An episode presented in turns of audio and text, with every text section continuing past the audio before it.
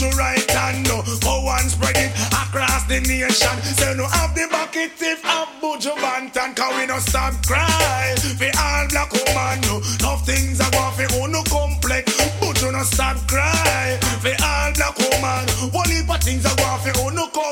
complexion. I am black, I am proud. Follow Buju Banton and shout it out loud. Black will always stand out in a crowd. You're like the silver lining behind the dark cloud. When me sing, we no stop cry. For all black woman, no things are going fi who no complex. But you no stop cry. For all black woman, one of things are going fi who no complexion. Black is beauty, who no color is one in a million. Have it from natural suntan. Smooth like a game, not true you use a lotion. Take it, take it, take care of your complexion. What am I do? What am I try? When the whole of them a plan.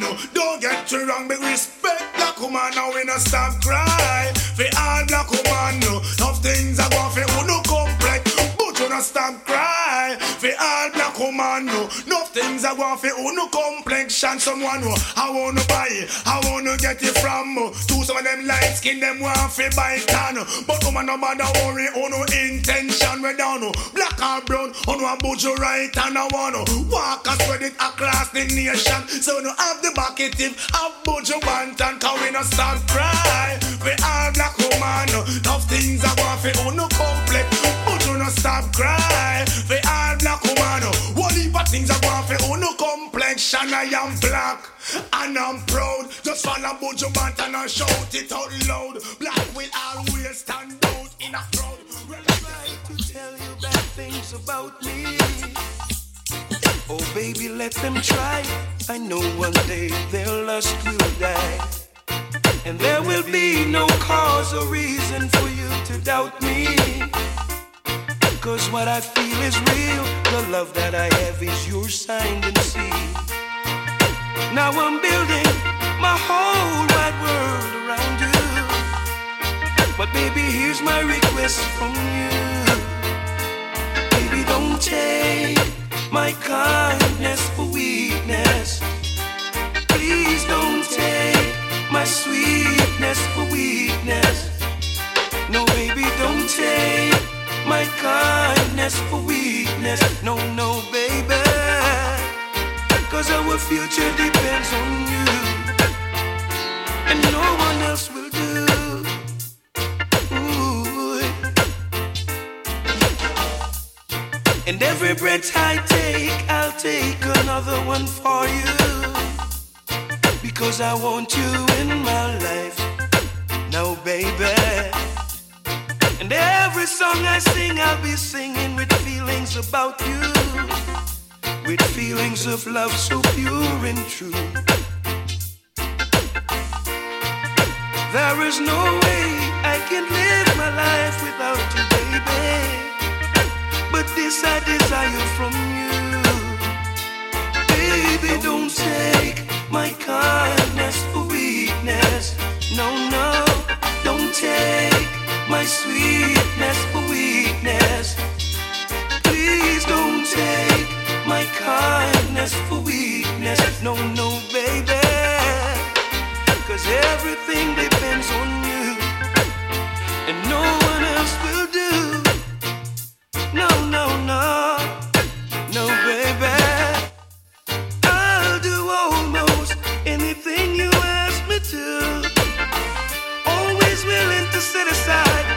Tribulations you put me through. And people will criticize that you and me, they don't think that is wise.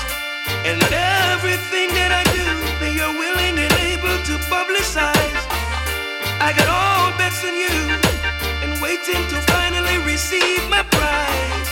No matter how men rule, our future is growing inside of you.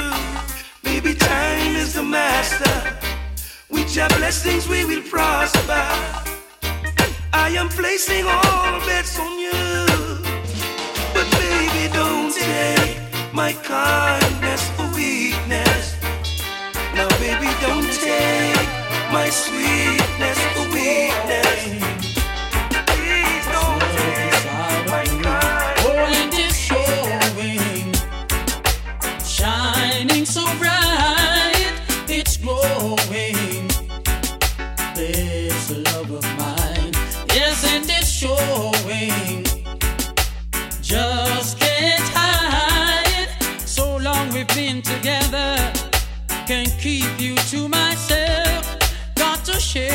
with another. Got to share you with someone else. It's growing. This love inside of me. Oh, and it's showing. Shining so bright. It's growing. I know this love of mine. Yes, it is showing.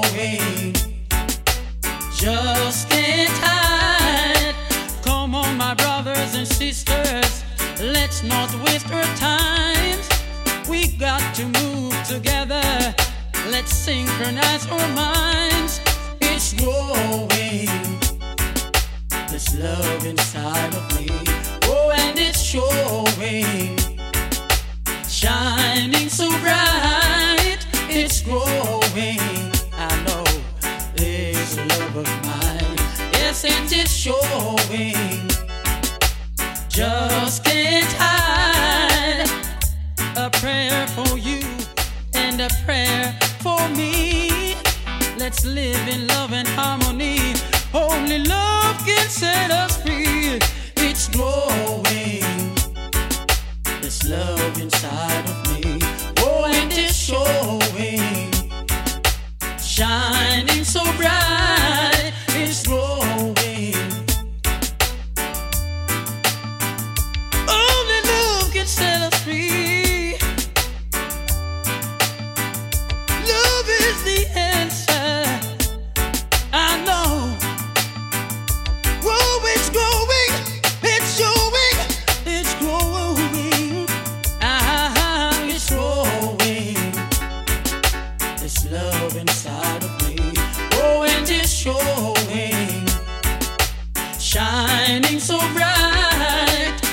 It's growing.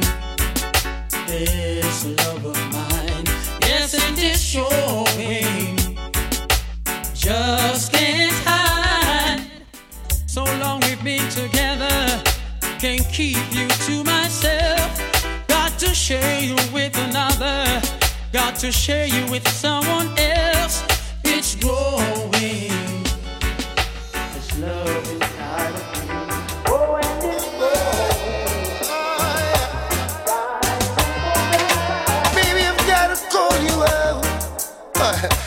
Need for you tonight. I'm over my little apple. I'd certainly take a bite. My poor body's calling and needs attention fast.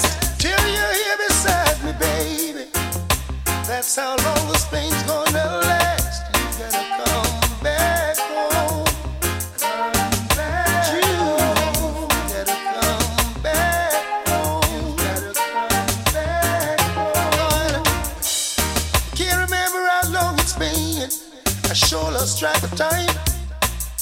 Don't ask me how I'm doing. I can't say I'm doing fine. My world is. Good morning to all our listeners on Future FM 98.9 in the Bronx, Westchester, and Mount Vernon, and to our listeners logged on to futurefm.net, qmzradio.com, and janoradio.com.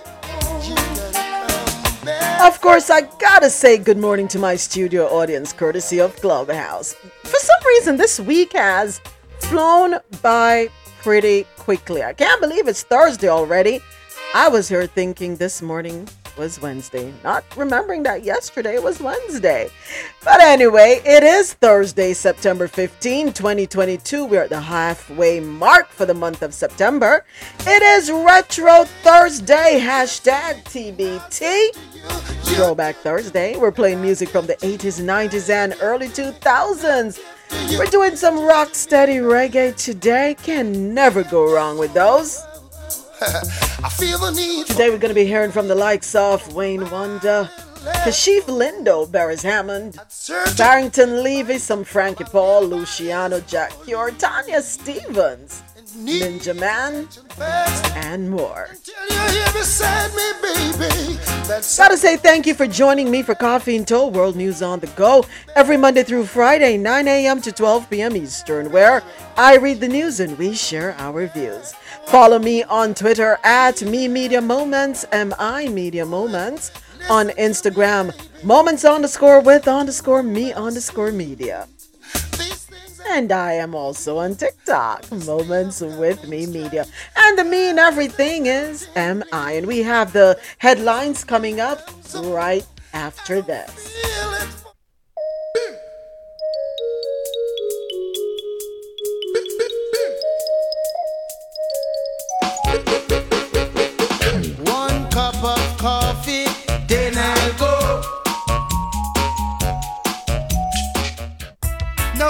I guess the music wants to take over. It's saying no news today. There's a lot going on, so I don't blame it. One cup of coffee, then I'll go. One cup of coffee, then I'll go.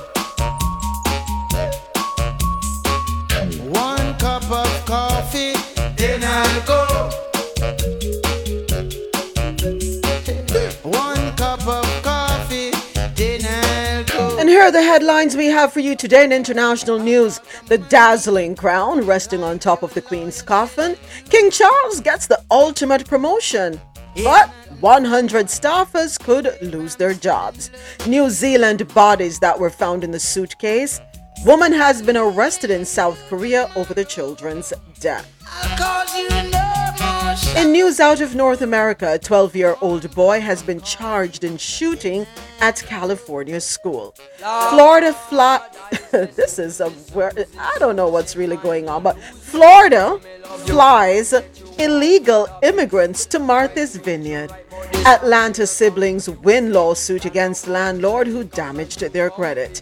Oklahoma inmate who filed lawsuit over allegations of West Virginia lawmakers okay abortion ban with few exceptions. Baby Shark jail torture found dead in his cell. Ex aide who alleged sexual harassment sues Andrew Cuomo, and judge orders an Iowa teen who killed her alleged rapist to pay his family $150,000 in restitution. And I'm gonna be very honest, this has been weighing heavy on my mind. Yeah, I can't wait to get to that one. In business and tech news, best places to travel to get your freak on, get your freak on, get your freak on. uh, that's my worst imitation of Missy Elliott, so don't laugh. Also in business and tech news, Realtor.com lays off unspecified number of employees amid housing market downturn. FDA issues recall on Starbucks XXS. Is it S or X? I think it's espresso beverage 12 pack after bottles were contaminated with metal particles. In sports news, Steph Curry expected to close $1 billion deal with Under Armour. Go Steph! Go Steph! Gisele Bündchen and Tom Brady are living separately. Source tells CNN. CNN, you're so late with that one. And our league definitely got this wrong. So LeBron James and other NBA figures are responding to Robert Sarver decision. Huh. All right, let's see what they have to say. In the Caribbean corner, tropical storm Fiona, sixth named storm, forms in the Atlantic. And as I'm reading the name Fiona, of course, I'm thinking about Shrek, right? Cameron Diaz, I think, was the one who played the role of Fiona, Princess Fiona. IATA warns Caribbean at risk of pricing itself out of travel market. Thank you, because somebody needs to warn them. I can't see why it's cheaper to go to Europe than it is to go to the Caribbean. But anyway, Barbados Prime Minister makes impassioned plea on behalf of Caribbean. Grenadian woman wins Emmy Award as exec producer for Lizzo's show. And on in Jamaica, poverty is no excuse to own illegal gun, declares Andrew Holness. Chinese government lauds Jamaica on economic growth and employment. And a new patrol boat for Jamaica Customs Agency. Our believe it or not story for today. I don't know why it would be a believe it or not, but um I don't know. But it's a believe it or not. Right now, nothing amazes or shocks me anymore, not after yesterday's story with the young lady. Um, so Senator Lindsey Graham introduces bill to ban abortions nationwide after 15 weeks. In entertainment news, PNB Rock's brother never knew his name. I've heard a song of his, but I didn't know his name. So I'm gonna see if I can find the song and play it later on for entertainment news. But his brother speaks out following the rapper's tragic death, saying, I can't stop crying. Is it me, or are we noticing an uptick in the rappers, the young rappers that are being murdered? Something is going on. R. Kelly found guilty on child pornography charges in Chicago trial, but has been acquitted of trial fixing charges. So we're going to get into that. Wendy Williams' team clears up rehab speculation, says the talk show host is in a wellness facility. And Azealia Banks admits she lied about Cardi B's grandmother doing witchcraft on Nicki Minaj. Oh my lord. Uh, Cardi B returns to Old Bronx Middle School to donate $100,000. And Jimmy Kimmel apologizes to Quinta Brunson for dumb comedy bit at Emmy. So, in case you didn't hear too, um, there's a little confusion around the number, but uh, what's his name? Need to Breed. That's what I refer to him as. Um, Nick Cannon. So, another baby was just born. A little girl. Oh, yes, and he is spitting fire to us, the shade throwers. I don't throw shade, I hold the whole damn, I throw the whole damn tree. So, yeah, he is lashing out at us, right? Um, it's okay, Nick. Do what you gotta do. Keep populating the world. We're gonna be right back. Oh, and before I even go to the next music break, did you see the guard that passed out while guarding the coffin of Queen Elizabeth II? Her ghost said, Get me the hell out of here. Y'all have me in and out of these damn churches so much. but we're going to be right back with the details right after this. Here is Substitute Lover Half means me the most whenever she passes by. She always find herself with another guy. She even go as far to say that I'm her superstar.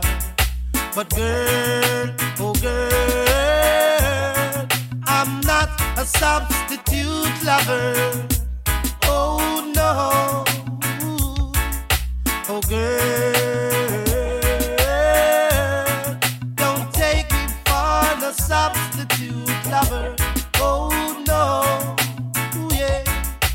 Whenever I call you on the telephone, there's someone to say you're not at home. Girl, you always have an alibi. It seems to me you have another guy. Don't intend to climb your love ladder or get caught up in your rapture. You see, girl, oh girl, don't take me for no substitute lover.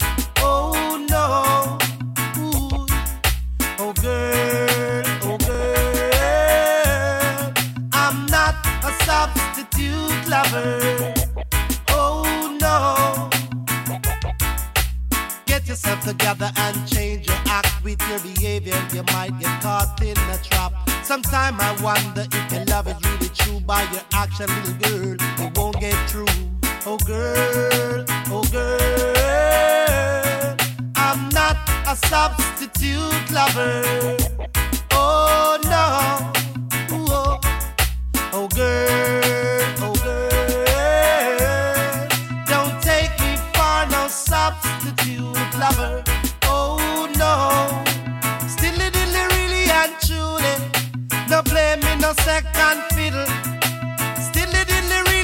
truly, first class love is what I need. Ooh-wee.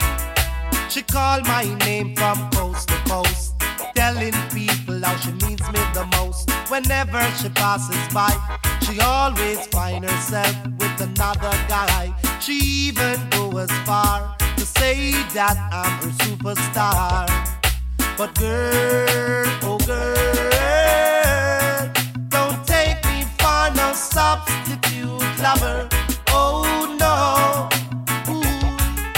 oh girl, oh girl, I'm not a substitute lover. Oh no.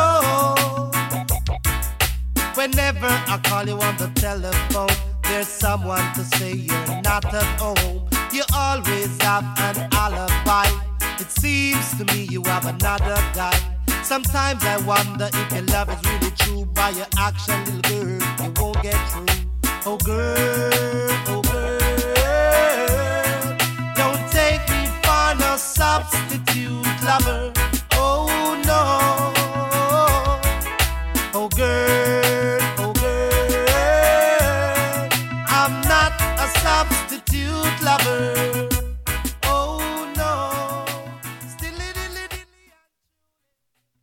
Thank you to all the listeners tuned in on Future FM 98.9 in the Bronx, Westchester, and Mount Vernon. And thank you, of course, to everyone logged on to futurefm.net, QMZRadio.com, JanoRadio.com, and everyone here with me on Clubhouse. Of course, this is where the conversation happens. I'm Moments with Me, and you're listening to Coffee and World News on the Go, and it is time for us to get into the details. And we are starting off with international news, and at the top of this one, the insult in my face and the face of many that went through colonization. The faces, rather. I speak proper English. the dazzling crown resting on top of the Queen's coffin. The Queen's coffin is now lying in state in Westminster Hall, having been escorted from Buckingham Palace by King Charles, Princes William and Harry, and other senior royals. On top of the ca- coffin sits the Imperial State Crown, perhaps the most familiar item in the crown jewels, a priceless collection of tens of thousands of gemstones collected over the centuries by British kings and queens. The crown sparkles with, with nearly 3,000 stones, including 2,868 diamonds, 273 pearls, 17 sapphires, 11 emeralds, and 5 rubies. It can be quite hard to look at sometimes because of the sheer light that comes off them. It's literally dazzling, visually empowering, says historian and author of The Crown Jewels, Anna Keay. She says historically, right back to the Middle Ages, crowns were viewed as expressions of wealth and status. It signifies majesty, it signifies sovereignty. Made in 1937 for the coronation of the Queen's father, King George VI, the imperial state crown was designed to be lighter and to fit better than the crown it replaced, which dated back to Queen Victoria. But nevertheless, the imperial crown still weighs in at a hefty 2.31 pounds or 2.3 pounds.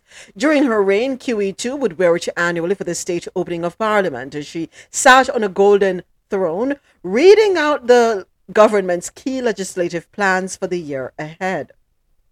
In 2018, the Queen joked about how heavy the crown felt to wear. Should I wear it. You can't look down to read the speech. You have to take the speech up because if you did, your neck would break, explained Her Majesty. Oh, your neck would break. you don't want to go down that road with me, Your Majesty. There are some disadvantages to crowns, but otherwise they're quite important things. In 2019, the monarch was well into her 90s. A lighter crown was used, and in 2021, the final time she took part in the ceremony, she did not wear one at all.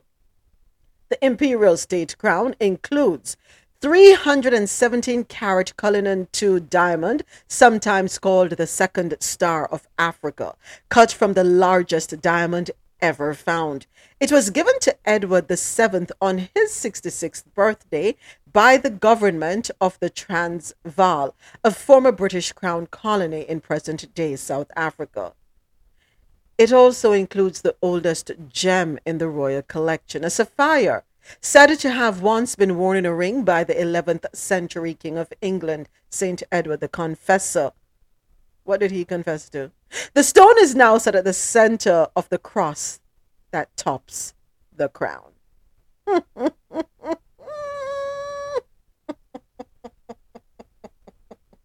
she said the crown did too heavy. when her ancestors had the yokes around the necks of the slaves that were stolen, did they think it wasn't heavy? Did they not think it was heavy? As whips are torn across the backs of slaves, did they not think that was heavy?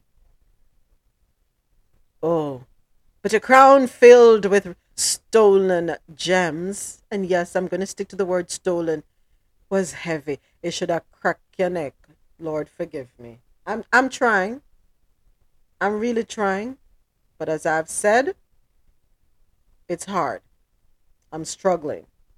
But at the same time, they say I must confess your sins one to another. So I'm confessing. My thoughts are not they.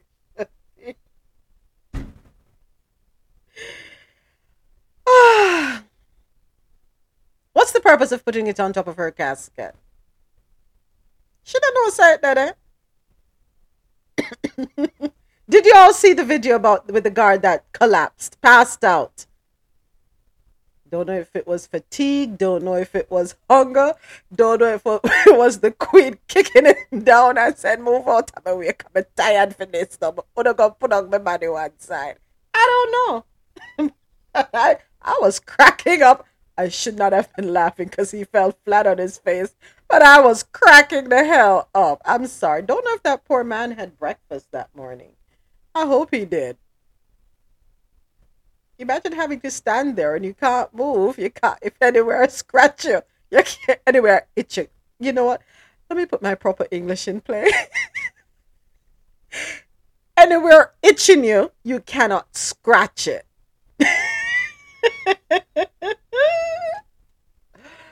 oh, Lord.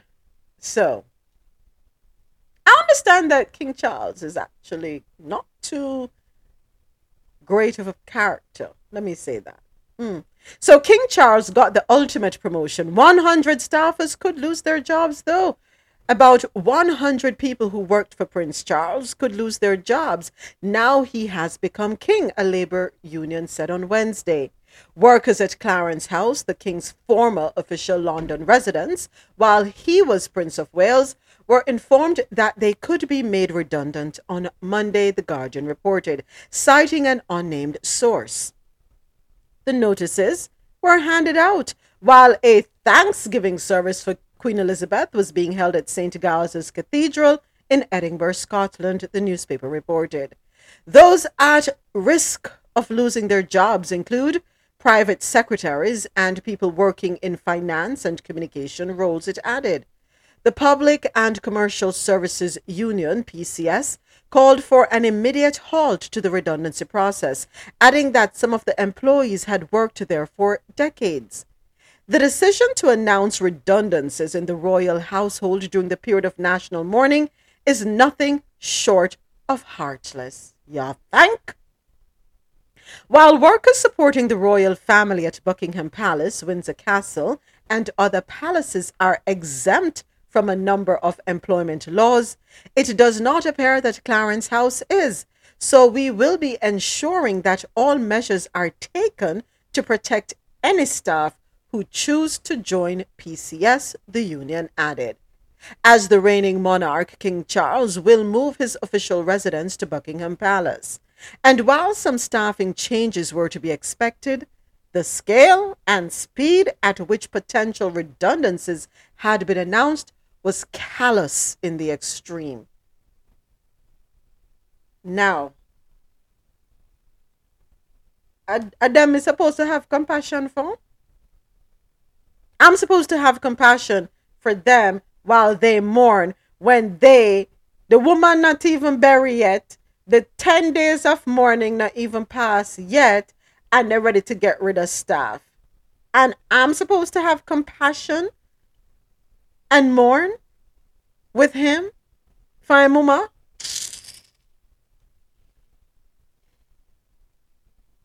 And those in London, I'm not talking about the upper class. I'm not even going to talk about the, the, the middle class. Let's talk about the lower class. The subjects, the real subjects. You still hold them in high esteem, don't you? You still think they're the best thing since sliced bread, huh? You revere them, huh? Nothing has changed about them, their beliefs, their morals, their values, and how they view others. Did you all hear? He's also thinking of cutting the salaries of the royals, saying that beyond him and his immediate family, nobody else needs to benefit from the from the monarchy. You know what? Who said they give him five years? Nikki, look like I might have to agree with that. Can you be this cold? Granted, yes, I agree that um them need to go look at work. Everybody, including him, need to go look at job. Right? But um wow. Allow your mother's body to go and rot before you start. Oh Lord, they go they go come get me. go ahead, James. Good morning. Morning, morning. You know, you know what? I, I don't blame him on this one. You know why? I think I think he's being proactive, and he sees what's coming through the pipeline. Because I believe that the only reason why they're so popular is because because of his mom, and her death is going to be like the first kind of domino to fall. And I don't see. I, I think they're going to lose half of their their their their power and relevance, even in in in England itself, because the the the, the British people are kind of mixed in terms of um, how they feel about the royal family, and I think a lot of them hold on because of the Queen, but now she's gone, um, and he, he, he's not very popular in the first place. So I don't think he. I think under his reign, they're going to lose at least fifty percent of, of their power. So I think he's just being proactive, knowing that you know the money are gonna dry up soon. So he's trying to, you know. It a good job for true, James, because them get slapped left, right, and center with lawsuits now. They're getting, they're, I don't know if I should call them lawsuits, but they're being handed documents. The Commonwealth countries are coming after him now and saying, okay, your mama dead and gone. Come now, we're going to deal with you now. oh, Lord have mercy. I think the British should just do away with the monarch. Haven't I Uh, been you know. saying that, Dre? Yeah, I think they should just do away with it. I don't know what kind of fairy tale grown ass people trying to keep up with. Like this is this is ridiculous. grown people, this king and queen thing, like do away with the crap, man. Get rid of it. Sick of it. Save a lot of money too. You know what? Dre, I'm to probably have to agree with James in the sense of him being proactive. Because he sees what the music he's going to have to face and not quite sure how he's going to be able to deal with the, you know the bombardment the deserved bon- bombardment. Because at some point them say you can't catch Kwaku so you can't you catch his shirt right? The people them who started it dead and gone we can't get a hold of them so we're going to catch who living so he realizes what he's being faced with and probably says, you know what, we're going to need every penny we can find. Because we might just become the paupers in the end. Because if, if you realize, look at all the, the other royals, you don't hear anything about them, right? Nah. Like their relevance just completely disappeared. Like you don't hear anything about them unless it's like some some allegation of, of- of some racism or some sexual uh, misconduct or something like that. But like the other other countries that, that have them, they, they they completely like just forget about them. They're not even important. Like like paparazzi don't even follow them anymore. They can't go to the mall like everybody else, you know. Somebody said So that, James. Somebody said it. Yeah. yeah, yeah. So that's that's what's going to happen to them. I think it's because of the queen. That's why they, they kept so long. Because someone told me once that the, the money that fund these people from the government, it, it comes from the the same kind of um, fund that that's allocated for for for people um, for government assistance. Like you know like like what the government use for like um government housing and stuff like that. Fund out of that that's what go to like fund like the, the royal family. So they're taken away from poor people you know so just a matter of time you know Piers Morgan, that's why Piers Morgan and, and, and the, the, the British media, like a certain um, fraction of the media try to do stuff to keep them relevant because they see that they're, you know, they're losing ground. So now that she's gone, I don't think Piers Morgan can wave any more magic one to make to, to make their popularity um thing. They're they're going down. Yeah. Yeah. Holding on for dear life. So, this is a follow up to the story that we've been covering for the past couple of weeks. New Zealand bodies in the suitcase. Woman arrested in South Korea over the children's deaths. South Korean police say they have arrested a woman accused of murdering her two children who were found in suitcases in New Zealand last month. In a case that shocked the country, the bodies were discovered by strangers who had bought the abandoned suitcases from a storage unit in Auckland. The bodies were believed to have been stored for a few years. Korean police said the victims were aged 7 and 10. New Zealand has applied for the woman's extradition from South Korea. Police in Auckland said they had worked closely with South Korean authorities in their search for the woman after saying last month they believed she was in South Korea. The woman fled to South Korea in 2018 after the children's death, South Korean police said. She is a 42 year old New Zealand national of Korean descent. A global Interpol warrant had been issued for her arrest. Officers arrested her on Thursday in a midnight raid on an apartment in the southeastern city of Ulsan. It followed a stakeout after investigators received tips about her whereabouts. This is according to the Seoul's National Police Agency. Last month, New Zealand police said they were searching for the woman after they managed to identify the children whose names have not been disclosed. May their souls now be able to rest in peace. That was, if she did it, ooh, lady, lady, lady, lady. In stores out of North America, we're starting off with this one, courtesy of WSVN Miami, provided by the Associated Press. A 12 year old boy who police say wounded a fellow student last month at an Oakland school after accidentally firing a gun he brought to campus has been charged in the case, authorities said. The Oakland Police Department said in a statement on Tuesday the boy was charged by the Alameda County District Attorney's Office. Prosecutors did not specify what they say the boy was charged with, saying they could not discuss the case because it involves a minor.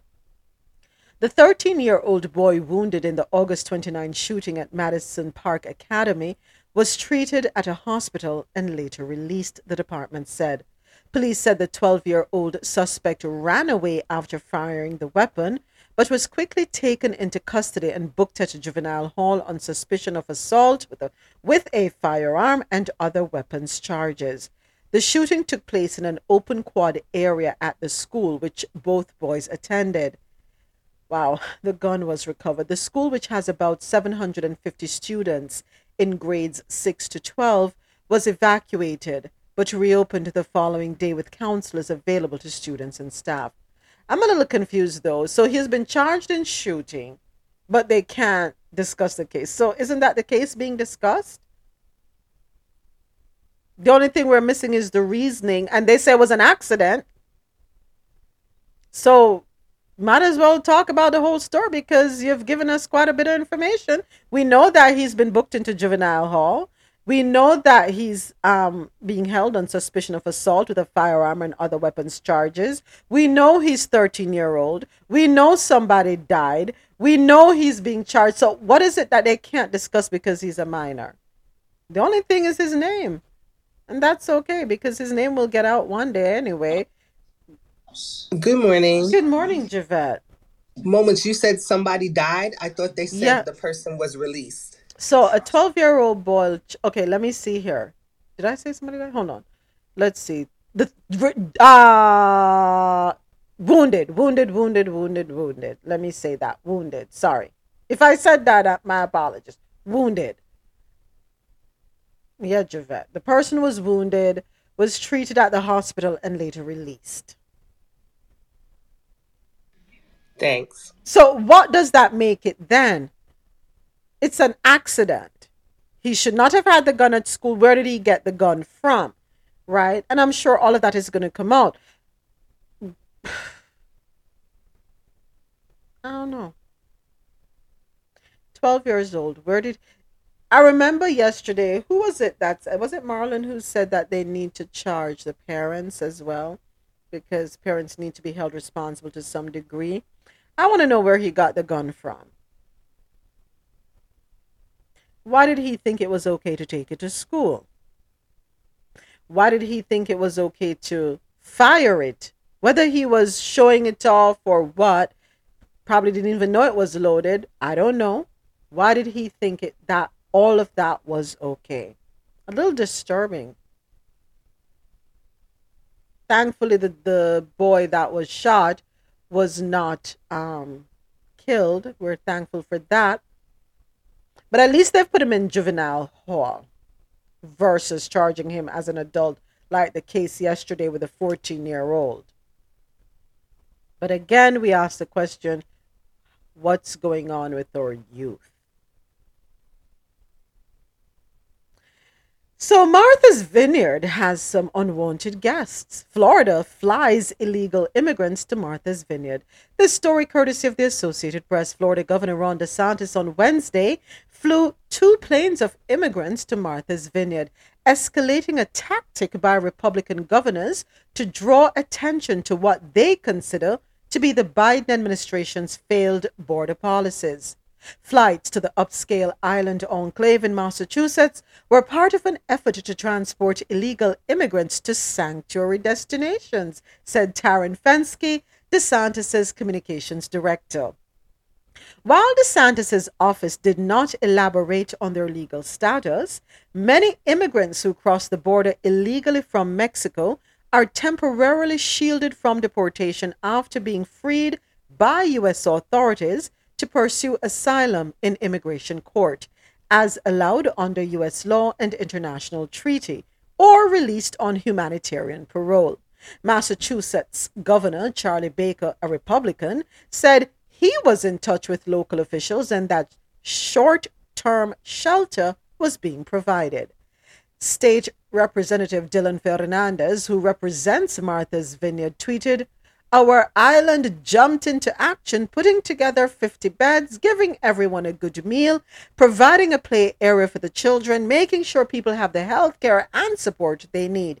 We are a community that comes together to support immigrants. Texas Governor Greg Abbott began busing thousands of migrants to Washington in April and recently added New York and Chicago as destinations. Arizona Governor Doug Ducey has been busing migrants to Washington since May. Passengers must sign waivers that the free trips are voluntary. DeSantis, who is mentioned as potential presidential candidate, appears to be taking the strategy to a new level by using planes and choosing Martha's Vineyard, whose harbor towns that are home to about 15,000 people are far less prepared than New York or Washington for large influxes of migrants. The move is likely to delight DeSantis' supporters who deride Democrat led immigrant friendly sanctuary cities and anger critics who say he is weaponizing migrants as pawns for political gain. The Florida legislature appro- uh, appropriated $12 million to transport illegal immigrants from the state, consistent with federal law, Fenske said.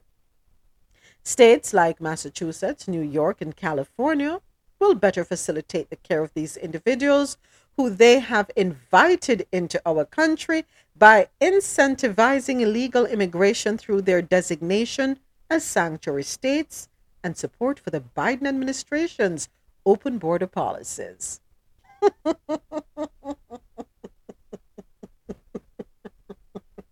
I tell you something, if I were an illegal immigrant, I wouldn't mind going to Martha's Vineyard because you know what? I'm going to make it up now. Well, these are the places to say that they're sanctuary cities, you know. yeah, I don't think he realizes that sometimes when you think you're hurting people, you're actually blessing them. Our blessings come in the weirdest ways, don't they? Yes, they do. I would be happy to sign that waiver that my transport or my trip is voluntary. Oh, yes, I'd be happy. hmm To go to Martha's Vineyard. Definitely. Yeah, my my problem with with Democrats is that Democrats are too decent. They're not petty enough because, like, I believe now, like, if Democrats have the same mindset, they would start getting private jets and flying out people to do abortion in different states and, and put it on the government tab. Uh, you know, just just play the same game. Play the same game, huh? Yeah, yeah, but they're not petty enough. They need they need a Donald Trump type leader in in, in the Democrat. But do you agree, would you agree that he is weaponizing migrants as pawns for political gain? Is this what he's doing? Because we know it's a sensitive issue. We know that people get riled up, especially when we think back to what Donald Trump did when he was campaigning, the references he made about illegal immigrants. So, do we think DeSantis is weaponizing the migrants in a different way? the the, pro- the problem I don't understand. Um, like some of these because Florida, like anytime I've been to Florida, like I've seen more immigrants, like especially Latinos. So I don't understand like how they, they have to be supporting him. You have to have like a a, a large um Latin um following in in He order to win to, to win. So like I don't get it. Like uh with all the immigrants from from Cuba, from Mexico, from all over the place that that go there and find a better life for themselves. How can they vote for someone like this who, you know, weaponizing their, you know, their culture and their their, their people So, let me explain political it to you. James. I can explain it to you. Thank you. thank you. A lot of them are classified as white. That's how a lot of them are classified. And a lot of them think they are white. And a lot of them forget that once they open their mouth and speak, we can tell. A lot of them bleach out their hair blonde. They blow out their hair. They put in these um what you call it chemicals to make their hair straight as possible, bone straight. Yeah, a lot of them think they're white. And so they think of themselves as being exclusive and want to identify as such. And that is how they are that's what they're doing to support. That's what they're doing. So, good And morning. once they have a lot, Good morning, Dre. Good morning, Javette. Go ahead, Javette, and then Dre. So, do we think there's more Republicans in Martha's Vineyards or Democrats? And getting back to Democrats being as, I guess, cheeky as the Republicans, technically they are because they're making it for now an option that you can fly to another state and have those services that I won't mention. But yes, Hmm.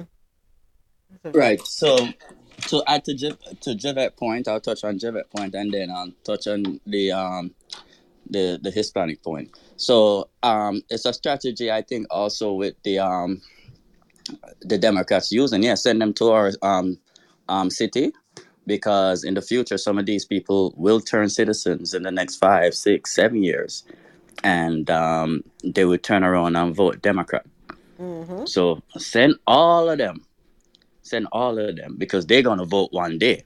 I think that's the strategy the Democrat is using. Back to the whole Florida thing. Mhm. Uh, I always remember Cuba have the wetland dryland thing, and they're pretty much good when it comes to immigration. So they don't care about no Mexicans, no nobody from El Salvador. They good. So they will vote Republican until the day they die. Mhm. So uh, that's another issue too. So they when, when once people get what they want and they're good, they tend to forget that they're immigrants and they think they don't share the same pain as those people out there that's struggling. So that's another thing we'll look at. Facts. Facts. That so that's it pretty much. that's true because you hear a lot of them say, Oh, I came here with only $10 in my pocket and I was able to do such and such and such. Why can't everybody else do that? You want to know why they were able to do it, Javette? I'm gonna tell you why. And they're not being honest and not Oh, being yeah. transparent. They have a coalition here that wa- Moments. Your mic is closed. Oh, thank you so much. I didn't realize I had touched it. Thank you, Javette. Here's the thing.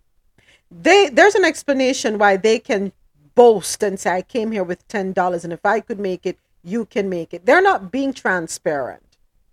They get help. They get help. I remember a couple years ago they were getting like fifty thousand dollars a pop. Don't let them come here and talk foolishness because the community, the the the the, the uh, Cuban community down here, they take care of these people. They help set them up. They help get them situated. So for people, a lot of times people don't forget how they got their start conveniently and want to make it look as though, well, I did it, so can you. No, tell us how you really did it. Just like you have some people who excel in business, but now go tell us how drugs money them use and started. They're gonna look at you. I made it, so so can you. How did you make it? Let's hear how you really made it. A lot of people are not willing to tell you the truth. They only want you to see the glory, but they're not willing to tell you the story. And they are those people. Yeah. Think them better than. Forget. And the part that irked me, you remember when when Donald Trump stopped the um what you call it, remittances to the island. And I, and they were hooraying and yeah. And I'm like, hold on a second. Are you all a bunch of morons? All of you have family back in Cuba. All of you were living with the very family in Cuba. And who to tell some of those very family members in Cuba pooled all their resources to help you get out. But all of a sudden you're going to cheer for some somebody who is going to deny you the the ability, the, the accessibility to send money back and help the very people who helped you get out. They don't care about anybody else but themselves. I got out, so to hell with you. that's something I never understand moments because even when um Obama, even before Obama, but when Obama was lifting um some of the embargo and opening up the borders to an extent, they were mad. They were angry. And then as you say, when Trump come and close it back down, they celebrate. And I'm like, what the hell? This is the weirdest thing I ever seen. Like, wouldn't you want to travel back to to to to to to, to your land like freely and make um economic um things more more more better for the people in Cuba? It- It's the weirdest thing I ever seen. Yeah, it is. All right, I got to wrap up for um, FutureFM.net and FutureFM 98.9. Bear with me, I'll be right back. Thank you to all the listeners who tuned in on Future FM 98.9 and FutureFM.net in the Bronx, Westchester, and Mount Vernon. This is Moments with me. Don't forget to join me next week, Thursday, 9 a.m. Eastern, for Coffee and. World News on the Go, where I read the news and we share our views. But I do invite you to join me. Continue to listen and You can choose your platform either QMZRadio.com or JanoRadio.com. And if you want to be a part of the conversation, log on to or check out Clubhouse. If you don't have the Clubhouse app, go ahead and download it. Available in your Apple and Google stores. but that's a promise I can't keep. Cause I love you too much to ever start liking you. Leave the story at an end. No, I love you too much to ever start liking you. So don't expect me to be your friend. No, you act so happy when I see you. Girl, you smile and take my hand. Introduce me to your latest lover. Yeah. That's when the world starts crashing in. Cause I love you too much to ever start lying. Let's leave the story at an end. Yeah. I love you too much to ever start lying.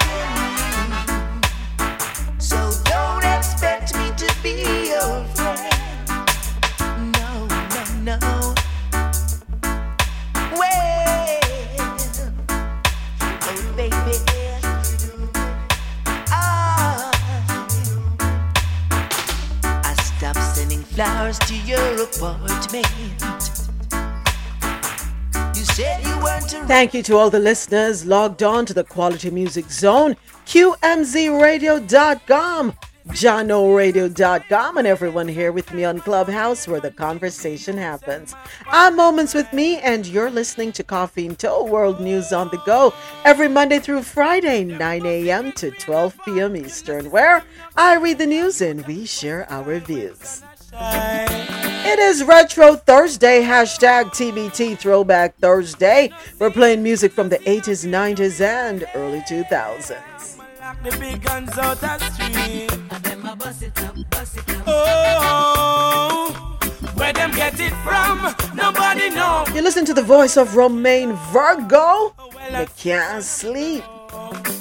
We're going to be right back to continue the details of the stories out of North America. Don't you dare go anywhere. No matter how me try to do it, me can't sleep. Up here gunshot a beat, me can't sleep. No matter how me try to do it, me can't sleep. Up here blood in the streets.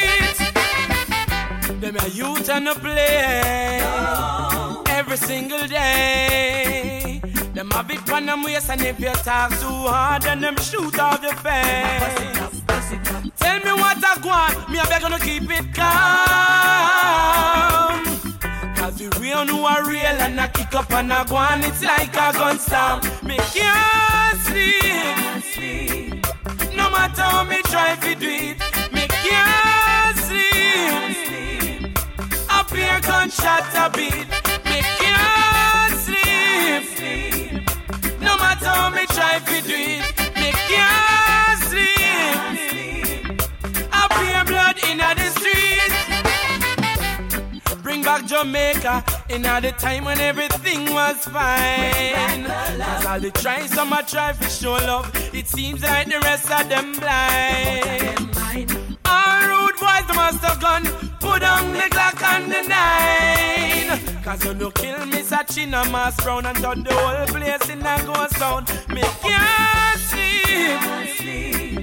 No matter how me try to do it, me can't sleep.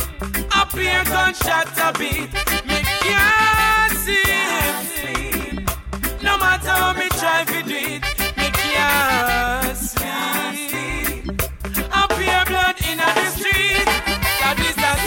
time. Violence and crime and up here gun thing the youths up on their mind. Oh. Them bust it when rain a fall. You know, see, said them no care, them ya youth. Bust it all when sun a shine. bust it up, bust it up. Oh, I know me can't sleep. No matter how me try to do it, Up here gunshot a beat, me can't sleep. No matter how me try to do it, me can't sleep. Blood in her. Thank you so much, Clubhouse, for your patience as we wrapped up the on air um, stream with futurefm.net. And uh, thank you so much the listeners on QMZRadio.com and JanoRadio.com. All right, so back to the story at hand. So we were talking about the, the situation where Florida flies ille- illegal immigrants to Martha's Vineyard. So while we were on the little break, I was thinking um, about something you said, Dre. Um, or is it Javette? I remember who said it. But this seems to be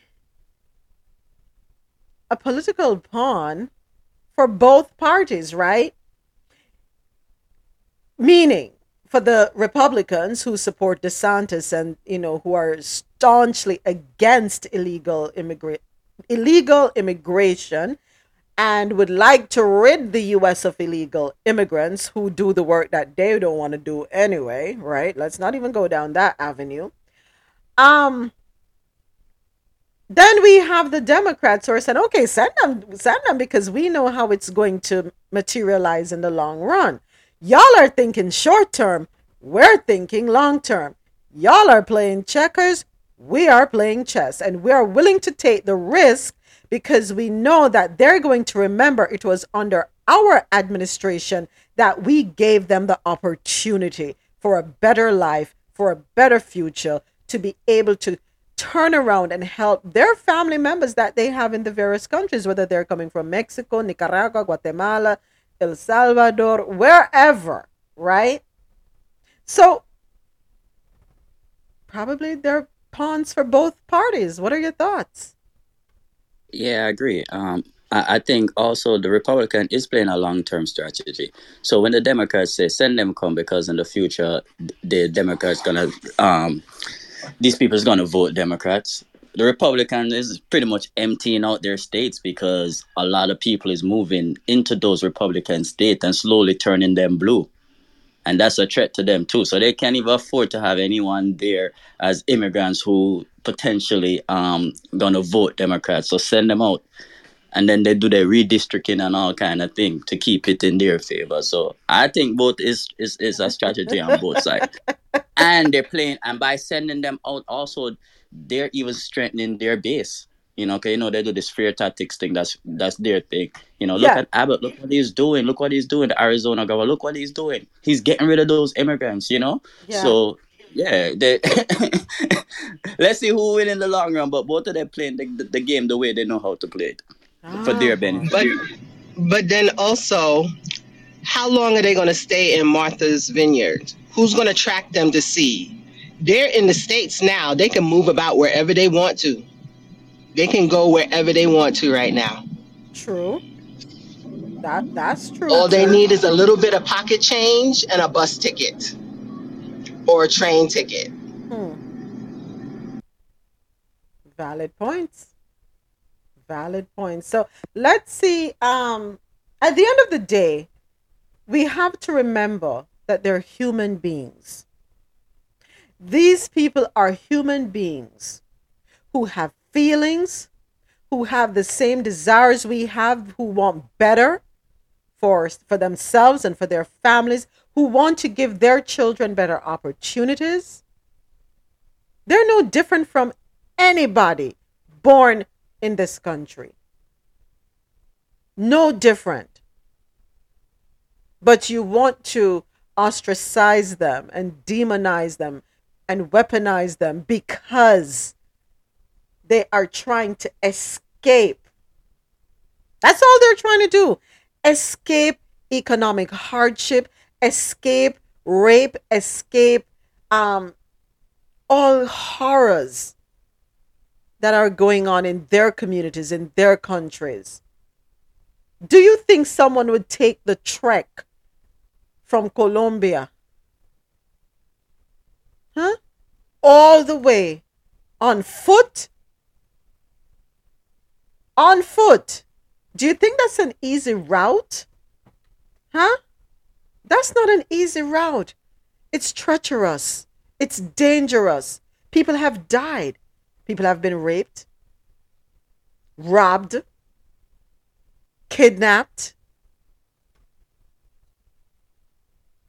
So let us stop and think for a second when we're here sitting on our high horses, denouncing them and saying, away with them, get rid of them.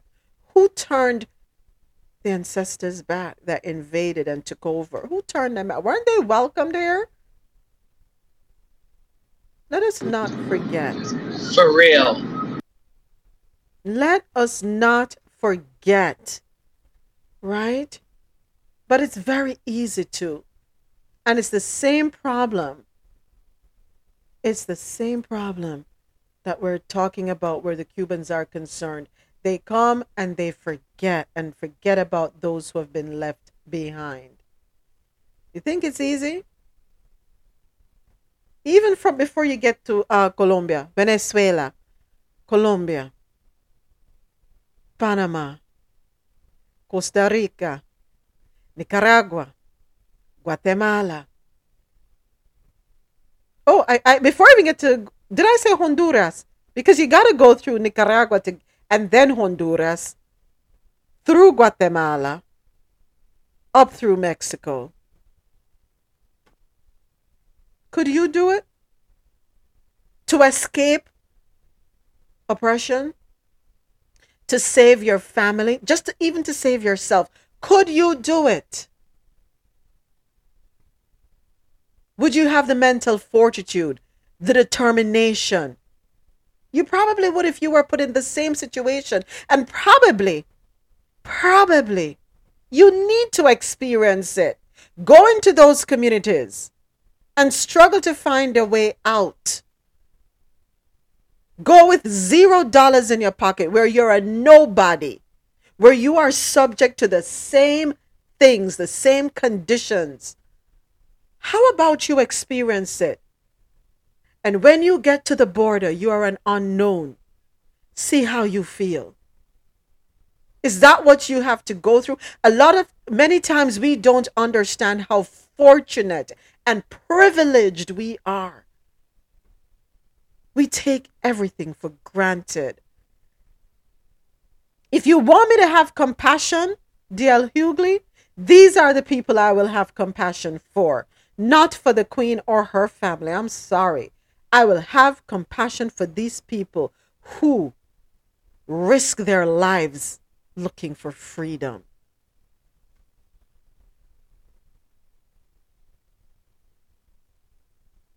That journey and let me know how it worked out for you.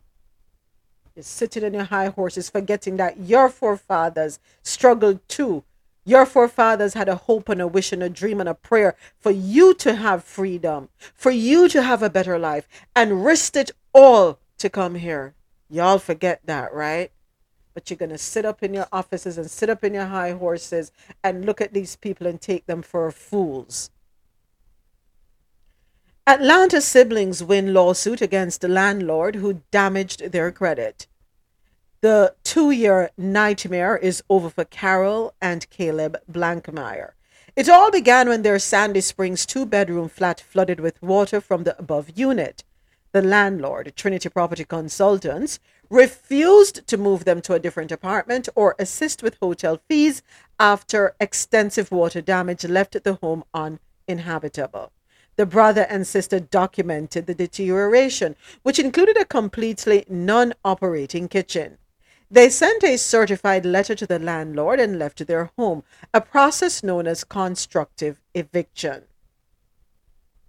Georgia law states that a constructive eviction may occur when a landlord breaches the lease by failing to provide repairs and livable conditions.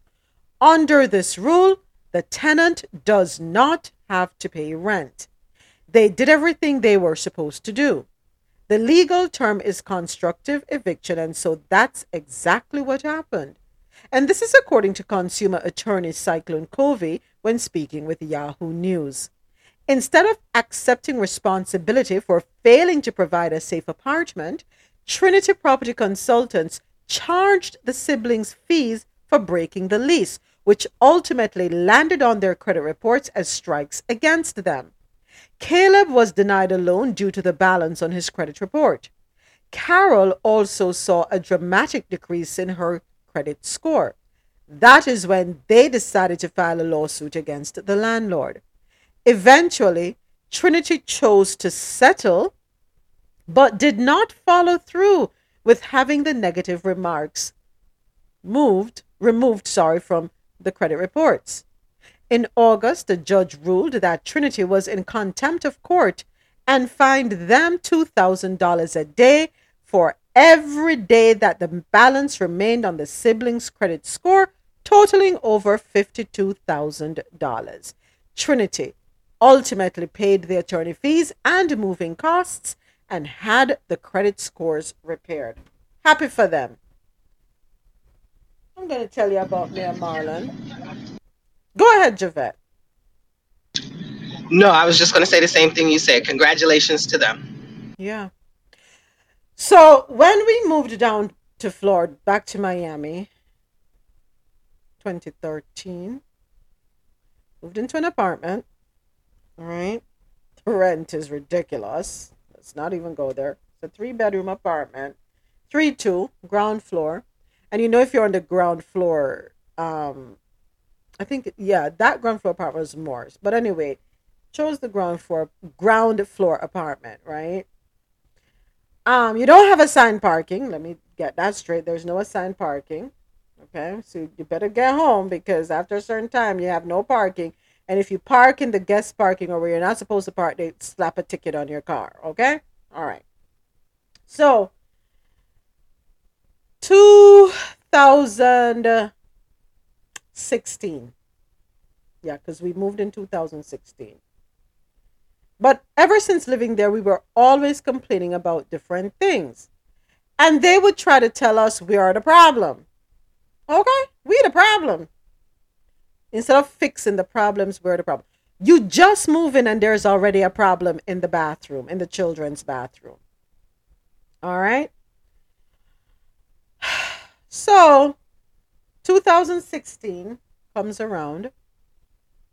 I remember it was Christmas 2015 into New Year 2016. I remember clearly because my parents were staying with us for the Christmas. And when we moved the chest of drawers in one of the bedrooms, the carpet was wet, the wall was wet. We advise them. Okay. Using the bathroom in the, the in the main bathroom in our bedroom, all of a sudden I heard you could hear the people upstairs flush their toilet, and y'all don't laugh. I only felt dripping on my head. I was like, what the? So of course I called the office. Went to the office rather. I said, I can't do this no more. I can't. Without fail, you pay the rent. Never late. Always on time. Never not on the third, on the first. Don't play with me. So we told them we're gonna have to leave because this is ridiculous. Oh, you'll be breaking your lease. I'm like, but we have made complaints about the condition of the apartment. We cannot live in it like this. Well, it so worked out that um we're gonna move. So we moved. Uh, we went to the office the beginning of February because we were moving out the end of February, first of March, moving out, and we told them we're leaving. We ha- we cannot take it anymore because no one is listening. No one cares. All right. Are you moving to another apartment? No. You moving to a house? Yes. Are you renting a house? No. Now, if you are moving into a property that you have purchased, you can you are able to break the lease. Okay, there are rules, not mine. You're able to break your lease and not be penalized for it. And thankfully, everything worked out, right? Because we had to put pressure on the builder. Got to get out. They had a house ready. Okay, we're gonna move. Come to find out, a couple months later, bam! Credit report hit and every month it goes up. I have not paid it, so it's on my credit, it's on Marlon's credit. I refuse to pay it.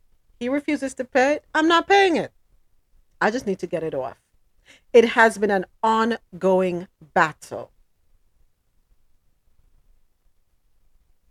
It's not as though we packed up and left like thieves in the night.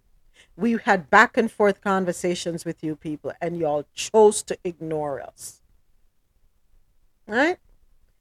These uh, apartment owners are scammers. I'm sorry.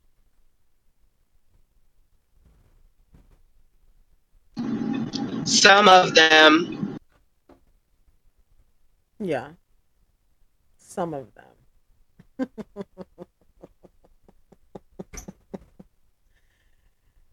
they make it hard for people.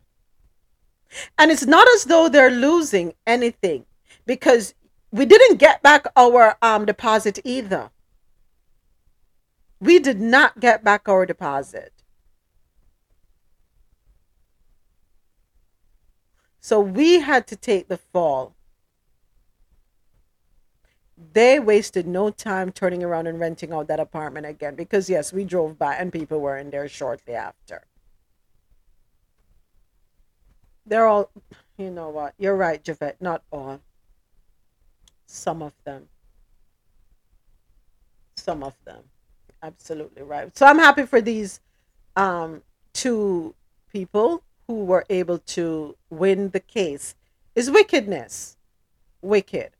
We head over to Oklahoma. An Oklahoma inmate who filed a lawsuit over allegations of baby shark jail torture was found dead in his cell this past weekend. Yeah. Oh boy, the Oklahoma inmate that claimed he was tortured with the Baby Shark song in 29. Hold on, how is that song? Is it Baby Shark do do do do do do baby? Is that the song? The Baby Shark song? Y'all don't know the song? Yes, that's the song. Yes. Okay. Sorry, I couldn't get to my mic. No, no, no, that's all right. Okay, I was okay. Baby shark, baby shark. Okay, anyway, he said that he was tortured with the Baby Shark song in 2019, has and now he's been found dead in his cell. So, on Sunday, officials said that the 48-year-old John Basco was found unresponsive in his cell at the Oklahoma County Detention Center.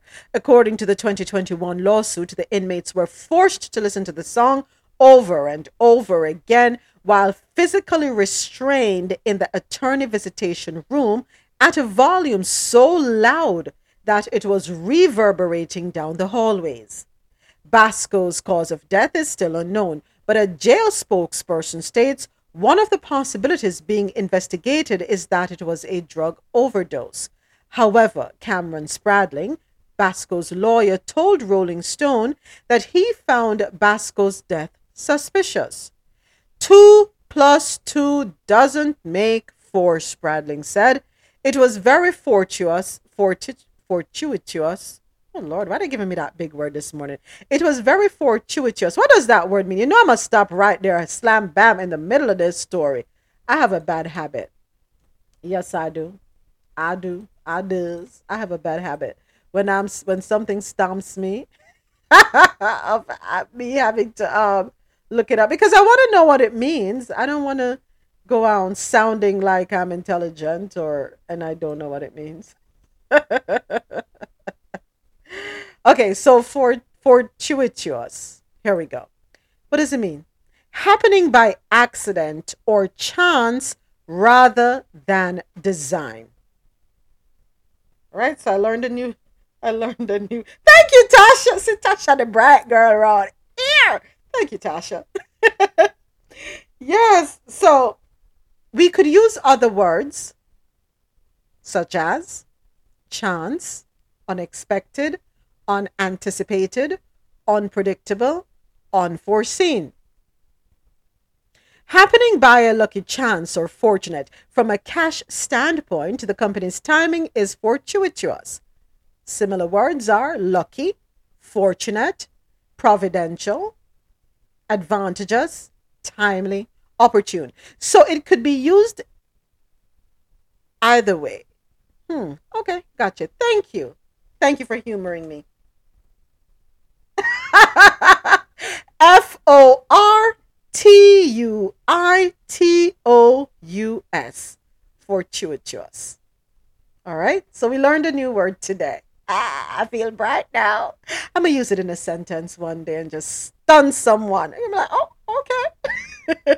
so it was very fortunate, fortuitous that to this jail and those detention officers that John Basco's dead. There's a criminal case and a federal civil rights case pending against three former detention officers, including a longtime lieutenant. You know, English is funny, and here I go going off again. How the heck you get L I E U T E N A N T in English, not American, to be pronounced lieutenant? Where is the left?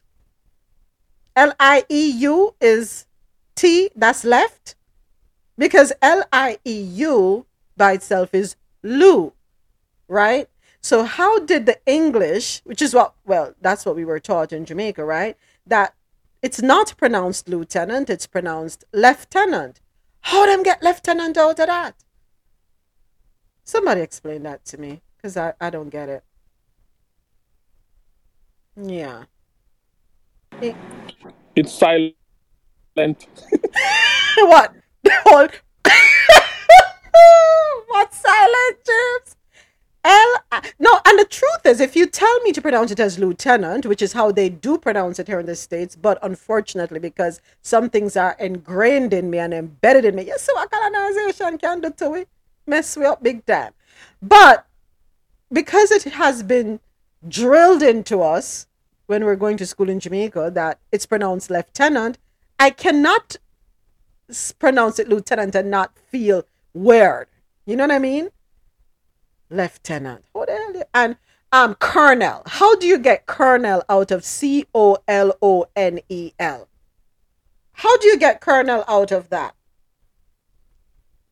Explain that word to me too. Where is the K E R N E L in C O L O N E L? Is my spelling right? Somebody check me real quick. huh? Colonel, but pronounced colonel. Which other word is there? There's another word.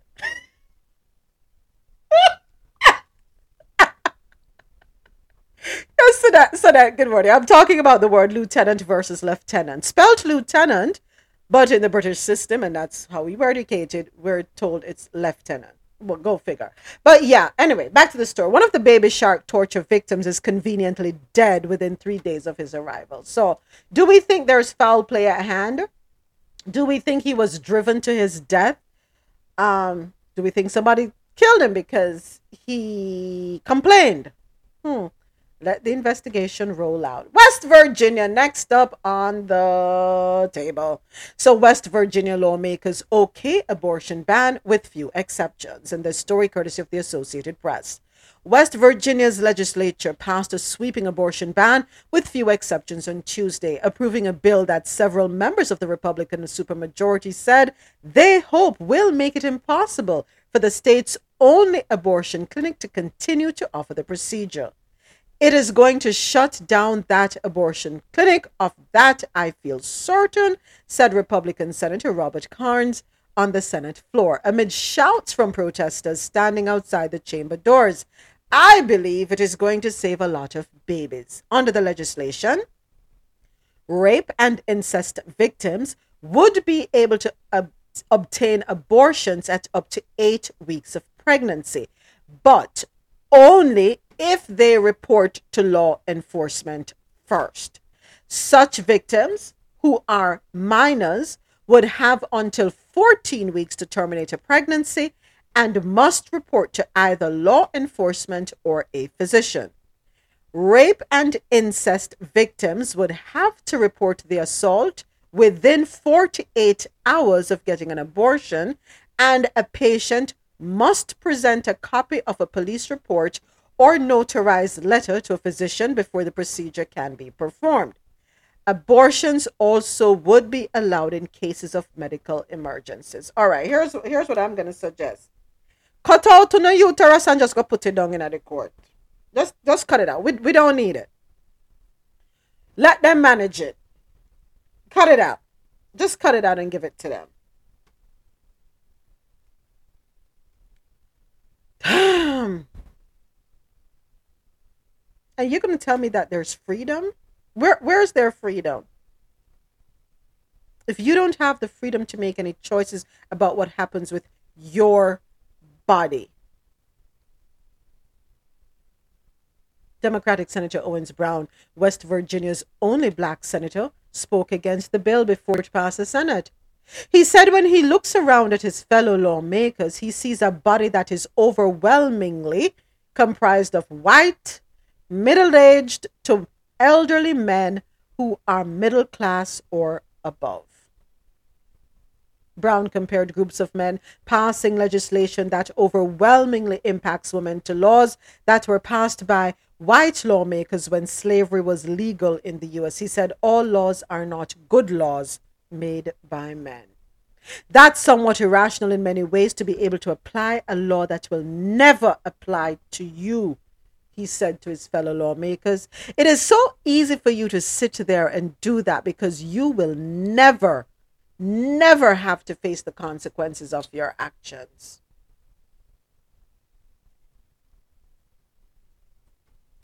Ex aide who alleged sexual harassment sues Andrew Cuomo. A one time aide to former New York Governor Andrew Cuomo sued him on Wednesday, saying he sexually harassed her and then smeared her reputation after she became the second woman to publicly accuse him of misconduct. Charlotte Bennett's lawsuit, filed in a federal court in New York City, repeats many of the allegations she has talked about publicly in the year and a half since she first began telling her story. She said the governor subjected her to unwanted advances, including telling her he was lonely and on the hunt for a girlfriend and asking her if she would be open to sex with an older man. The lawsuit is at least the second to be filed by one of the multiple women who accused Cuomo of sexual harassment before the scandal led to his resignation last summer. Bennett has also sued three Cuomo aides.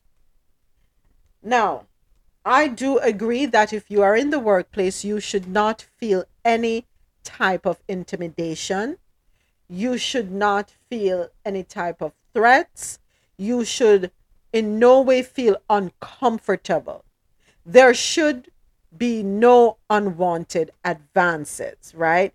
And my question is this if you are on the job, right? Not in this case now, not in um, superior and junior. No, you're both. Um, oh my gosh, what's the term? You're equals. That's not the right term, but you know what I mean. You're equals, right? So let's say, for example, myself and Marlon work at the same company, maybe in different departments. He likes me because men are usually the pursuers, or that's what we're told. You know, they're the hunter, we're the prey. So men are usually the the the, the um, pursuers. So he is interested in striking up a conversation, uh, striking up a relationship with me. How then does he go about doing that if he's deeply interested and he looks at me and he thinks that I am the woman of his dreams. I'm the person he thinks will be the best one for him and wants to have a future with me. How does he then move forward on the job? Just want to know. If your company has no, good morning. Good morning, If your Sinette. company has no rules against um, fraternization, then Thank you. ask you out. Okay. But first, you need to find out what that rule is before anything else. Okay. You should have you should know that immediately upon hire that there is no intercompany dating or marriages or whatever before you before any pursuit. Okay. Okay. All right. So I'm going to put you on the spot again. Thank you. Well, I wasn't putting putting you on the spot before, but I'm glad you answered, um, Sinette. So here's the next question. And I know there are companies where fraternization is not allowed, however, it has happened because you can't control who you love or who you develop feelings for. And when you think about it, you're around someone for more than probably, let's say, eight hours a day, nine hours when you count the lunch hour, right? So you're around someone for nine hours, nine to 10 hours a day. I'm going to extend it 10 hours a day. What is the likelihood that you're spending 10 waking hours with someone in the presence of someone? What is the likelihood that you're going to develop some sort of feeling along the line? And what if that feeling is genuine? And what if there is a future for both of you?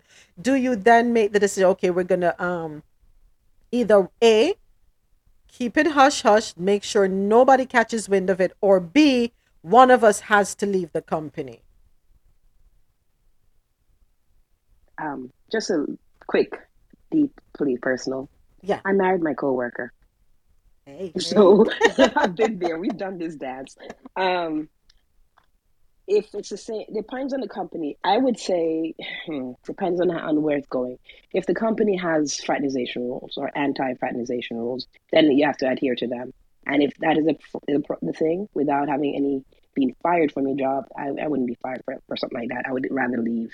Okay. Um, but for most, for some companies, it will be either a company-wide ban or a department by department ban. Like you two cannot work in the same department. No family can work in the same department because after when you become a, partner, you're family. So you can't do no family in the same department, but separate departments. But I would tell people to, to one person has to leave. Do not try to keep it in a hush because people are gonna catch wind. Yeah. You're not that good. Most people are not that good at keeping secrets Yeah. All because then it becomes it becomes scandalous. Yeah. But that's me. Done speaking. Thank you very much, Sinette. So, here's my next question to anyone who wants to answer this one. Is telling someone that you're lonely an unwanted advance? Really? Someone that you're interested in? Is telling someone that you're looking to get into a relationship with someone an, un- an unwanted advance? Just, I'm going to stop with those two. What's So- the second question? Sorry. Oh, ho- okay. I soon as soon get back to you, O'Neill. Go ahead, Javette. So I think it depends on the position that you and the person is in. Because if this person is your manager or your boss, that can kind of look a little sus- suspect. Even if it wasn't meant to, it can still be a little suspect. And if you're a manager, you have to think about that. I yield. Makes sense. Makes sense. Makes a lot of sense. Okay, O'Neill. So my question was because um the aide, the ex aide of Andrew Cuomo, one of them, is suing him, right? And mentioned in the lawsuit are unwanted advances. And they are listed as him telling her he was lonely, telling her he's on the hunt for a girlfriend, and then asking her if she would be open to sex with an older man. Now, that is a little extreme. That's extreme, right? I, I think that was totally out of line. But the part of mentioning lonely, if he's inter- if a man is interested in someone on the job, is telling the person that he's lonely or letting him letting them know he's in the market for a girlfriend, is that an unwanted advance? Okay. Um, hmm. I think I think it really depends on the situation, and in Angel's Andrew Cuomo's scenario, I believe if the person is and he maybe would have over time developed a level of maybe shouldn't have, but develop a level of comfort level in terms of communication. I'm sure that those conver- the one way, I'm sure those conversations weren't one way, and um, for for a man to get to the point where he comfortably said to you, "I am lonely," in a workplace situation, there must have been. I don't see Andrew Cuomo's get up on there and walk in our office and say, "I'm lonely." I don't see him one day and um, say, "I'm looking for a relationship." I don't see he get up and having a conversation out of the blue. Hey, would you date an older man? They have to, it's the it's the communication and the context and the framework around how did that relationship evolve beyond work conversation to be having hints of personal conversation. And those personal conversations, the first two statements, is him expressing himself about something about his personal life. And the last one is seeking the other person's opinion. Um, ah, I don't know if I'd consider it an advance. I think I think it, it leaves a lot of room for what O'Neill? sorry, I think I got I was in the car. Yeah. Yeah, what kind of relationship existed or what was that relationship? So it could have been seen as okay, unwanted conversations, but with her just making those what was the framework? What led to those conversations? Um I- guess she's gonna I guess it's it's he's he being the boss, it's naturally going to be seen as she was in fear and she was coerced and she was scared to speak up for herself or she was scared to say i don't want to have any conversation within those framework or context is that sexual advance though it's questionable All right. Thank you, O'Neill. So The suit seeks unspecified damages, saying Bennett experienced near debilitating anxiety, symptoms of depression, and a neurological disorder after a barrage of inappropriate comments by the governor spoiled her job as a health policy advisor in the governor's administration. Now, I'm not saying that she should have done this. I'm saying this is what I would have done. Me. Moments. So what me would have done. The first time you do it, and I'm I feel uncomfortable, and I've, I have to agree to, with, with O'Neill when he said it didn't just happen out of the blue. I feel he was made to feel it's okay for you to talk to me, right? Some level of trust was developed there. Now, if I'm starting to feel uncomfortable, my first th- me moments can't speak for nobody else. I am going to say, hey, you know what? I, I don't think we should have this conversation. All right, it's a little on. I think it's out of line. I think it's out of place, out of sorts. Um, yeah, and I don't feel comfortable. That's what I'm going to say to you. Strike one. Now, if you persist, I am going to say, I'm going to have another conversation with you. And I'm going to say, you know something, Andrew? I, we spoke, we had this conversation once before. I've expressed to you how it has made me feel. I don't appreciate it. If it happens again, I am resigning. I am leaving because I don't want to be in an environment where I am going to be made to feel uncomfortable, right? Strike three, you're out. I'm out, rather. I am out.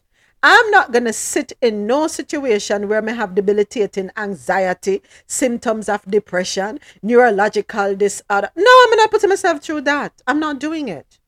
No job is worth it. And that is me speaking about what me would have done. Right? Okay.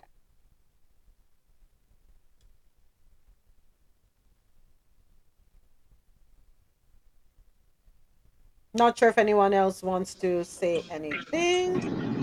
Yeah, I have a yeah. Uh, sorry, I think I think what what kind of muddied the water um, in in in these cases is that the financial the financial gain that you know when you see like celebrities or or people in high power that there's a financial gain from from doing stuff like this. It kind of muddied the water, and I feel like some of these cases when they go to court, it should be like prison or or whatever. No, so some so like people are manipulative and and can say like, okay, this guy, you know, like me or whatever. Let me kind of put him in a in a position where it it you know kind of set him up or whatever because he's rich. Because we see like celebrities, we see like athletes and stuff like that get pulled into these type of situation. And I believe that in, in some of these cases, there should not be like financial settlement. If if if there's like a you know sexual misconduct or whatever there, there's a sentence you, you charge a person and, and you put them in jail and you know the financial because whenever this conversation comes up like especially like you know the bill cosby the harvey weinstein and, and, and those guys i've always been interested in hearing um, views from women who said no to certain things because like for me like i'm thinking that if you're like in present in the presence of some of these powerful men and stuff like that and for example like like in the in the music industry or whatever like a producer said like okay come to my house like 12 o'clock at night. Like you're a woman and and you're like okay why am i going to your house at 12 o'clock? You know stuff like that. So, so some of the cases that kind of suspect because the, I, i'm sure there's a lot of women that in that say you know what I see what you're up to. I'm not going to give you my body to advance my career. So, like, I'm out. And then I'm sure you have some that say, you know what, I'm going to take the chance. And then when the Me Too movement came in, now they say, like, okay, like, even though I benefited from sleeping with him or whatever, let me tell my story and say, like, okay, because of his power, because of his influence, I felt intimidated, and that's why I slept with him. Even though like my career advanced because I slept with him, I'm to sue him now. So sometimes it's the financial gain just seem to kind of Because I feel like a lot of these women, if they're worth millions to, to thing, or if, if there's just like a prison sentence, I don't think you'd see a lot of people coming out to say, okay, lock up this guy in prison. Um, but some of them go for the money. And it's unfortunate because women who go through real pain and stuff like that um, are mixed in with, with some of the people, women that are just after the money. And that's unfortunate. Let me give you a little pushback, James. I'm going to give you a little pushback. Whilst women have to um, learn how to protect themselves, what are we saying to the men who are preying on the women? Who are using their positions of power and their money to lure women in and to turn around and take advantage of them because they know that these women are desirous of attaining certain positions or getting certain roles or achieving certain milestones. Why aren't we turning the microscope on those men and say, enough is enough with you? Because at the end of the day, let's be real about it. Numbers don't lie. The vast majority of people in the highest positions are men. Men are the controlling group, right? So automatically they're in the places of power. Why aren't they seeing to it that no man takes advantage of any woman? And I'm going to give, I'm going to say this, James, and I'm not attacking you. I don't want you to feel that way. I'm just talking in general to everybody. Just the other day, I had a conversation, Russell and myself had this conversation. And it happens in the entertainment industry an artist will put out a song, want the promotion and everything, and you give them the promotion, and you, you, you know, you push them and you, you know, you talk about them and you give them the airtime for promote themselves. A male disc jockey, radio jockey, DJ, whatever you want to refer to them as, will say, Yo, brethren, hook me up with one, one, one um, dub plate, or hook me up with something, no? One drop. Thought the right thing. Yes, my brother, I'm having a worry yourself.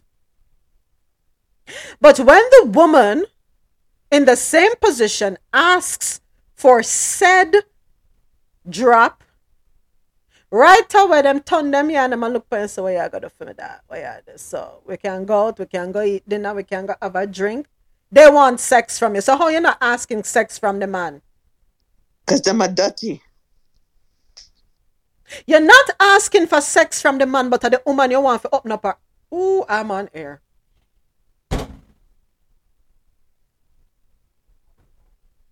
So I have to put it back on the men who are in the positions that they have to exercise responsibility. Even if the woman come and lift up her frock and chew her, take out her breasts and lick you in your face with them, you must know how to push her away or stop. understand your position and understand to whom much is given, much is required. So we cannot sit here and put the blame on the woman. They benefit from it. They benefit. They benefit. That's why they're not saying anything. Men in general, they benefit. They're not saying anything, even though they say, well, instead of going out at night, you stay indoors because the rapists are out there rather than just collecting the rapists. But being out at night is not inherently a wrong thing. Whatever you're doing is not inherently a wrong thing. What you have to worry about is what the what's the intention of a, another person near you. So, but they'll never put the responsibility on that. It's what did you do to tantalize this individual? So the responsibility is on us all the time. And then they're just going around asking for sexual favors for things, just like what you're saying. I agree with you. But it's just their responsibility while they get to be like little boys, right? Men, um, was it, um, boys will be boys and all this kind of stuff. But yet they want the power to run stuff. Well, which is it? That don't make no sense. If you're the head, the head has vast responsibility, but they don't want that responsibility, but they want all the perks.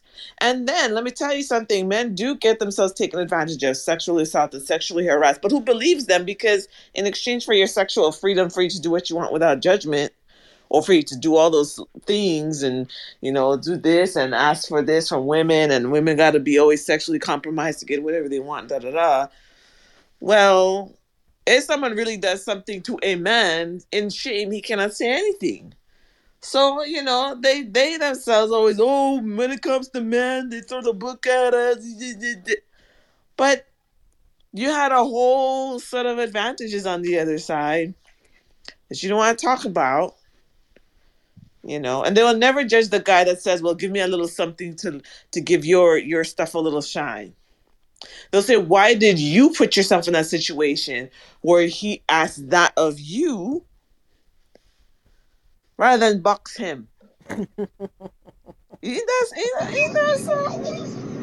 And I like to I like to ask the question of the men. If your boss or if your coworker came to you and said the things that Cuomo said to this woman, what would be your first reaction? What would be your first thought about why is this woman saying this to me? Men, don't all open your mics at once, but who wants to go first? No, I, I'll be out. You know, I'm gone, and and not just and not just women because remember, like they are gay men in influence too. In in in like like for example, like if you're in the hospitality industry, there have always been like gay men that are on top of their their game. And you know, I remember my my my last year in in Bermuda, the manager for the, the manager, my manager, he was gay. And like some of the guys that used to work there, you know, like they would do stuff like like smack each other on the bum and and talk about, you know, like sexual stuff. And I'm like, I'm not doing that stuff. And I suffered for that because like, you know, I would get like the I would get less shift. I would get like garbage shift. And I would see like even guys that came in, there, there's this this um guy from um from Ireland that came, and he, when he realized what was happening, he played it up, and, and he was like, you know, flirting with the guy and doing all these stuff and making a ton of the money. And I'm like, I'm not doing that stuff, you know. So, like, So James, you just do, so- James, you James, you just proved my point. The bottom line is your first thought is it's going to be sexual. Whether it's your manager, whether it's your coworker, whomever, your first thought with these things that are being said to you is that it's sexual. This person wants more from me. Mm-hmm. So why would you think that Cuomo didn't want more from this person? He was just comfortable. I've worked with many men, and I've worked with men like Mr. Cuomo here that think just because I've been in a company for X amount of years, he can say whatever he wants to say to me, and I can just accept it. But you just proven my point because your first thought was that it was sexual. Yeah, but no, but the, the point that I made earlier is that we're feel it, it, it's causing a problem because okay, look at Bill Cosby case. Bill Cosby settled um, allegations, um, couple millions of dollars he settled before the, the, the Kenyan woman that that finally um, brought him down. Just imagine if from that first time it, it was um, they're like, okay, we're not going to allow you to settle outside the court because the, the woman that got the millions of dollars, she don't care about other women because half of the women that came after got molested after after that woman. Just imagine if there's a system saying, you know what, we're not going to allow you to settle millions of dollars outside of because there are people that will be comfortable and say, you know what, you just talk to me inappropriately or touch me inappropriately. I'll take the millions of dollars and they don't care about the people that come after them. Half of these women would not have allegation on Bill Cosby if the first time they didn't allow him to settle outside of court. So all I'm saying is that I feel like it would be more beneficial to women because a, a lot of women, a lot of these big guys, losing two million dollars and is like nothing to a lot of these guys. So if, if you allow them to settle outside the court, you know, Michael Jackson settled outside the court. Allegations came out after um, he settled outside the court. So all I'm saying is take away the money and lock up these guys. Once you find enough proof to, to lock them up, lock them up and take away the incentive because there's some people that will be just comfortable with getting five million dollar settlement outside the court and just walk away and don't care about other women that, that are going to be molested after. That's my point. Okay, now now I understand your point a little better because earlier it seemed a little to the left. So now I understand you better and I appreciate that. Yeah. Yeah. Yeah. So, any other man wants to speak before we move on to the next story, which angers me, ruffles my feathers? Anybody, any other man wants to say anything? All right. So let me wrap up and then move on to the next story. The next story, I've pinned the link at the top of the page for those of you who are in Clubhouse with me, where the judge orders an Iowa teen who killed her alleged rapist to pay his family $150,000 in reparation. Um, when it comes to men and women, the scales are not balanced and they will never be balanced as long as men are in control. As long as men make majority of the decisions. And it is something I can never understand. Because you were born from a woman.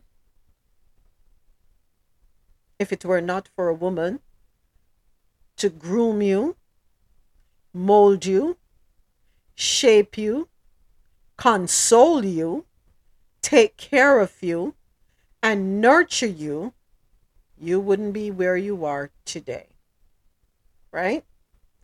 For the most part. And I'm not saying everybody, because yes, we know the abandonment cases and all that. We know that, but I'm, that's not what I'm talking about.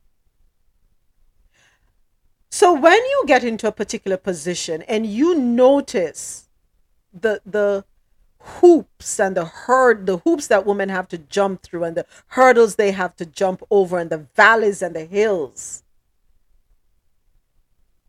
why not use that position and say well i have a sister i have a mother i have an aunt a grandmother a niece. And say you know something? Enough is enough. Let us change things. Let us level this out. Because for too long we have used our position our position of superiority, and that's how I'm going to word it, to take advantage. May not be sexual advantage, could be financial advantage. Because, yes, men are paid more than women, whether you want to believe it or not, for same roles. It happens. But let us truly level out the playing field here.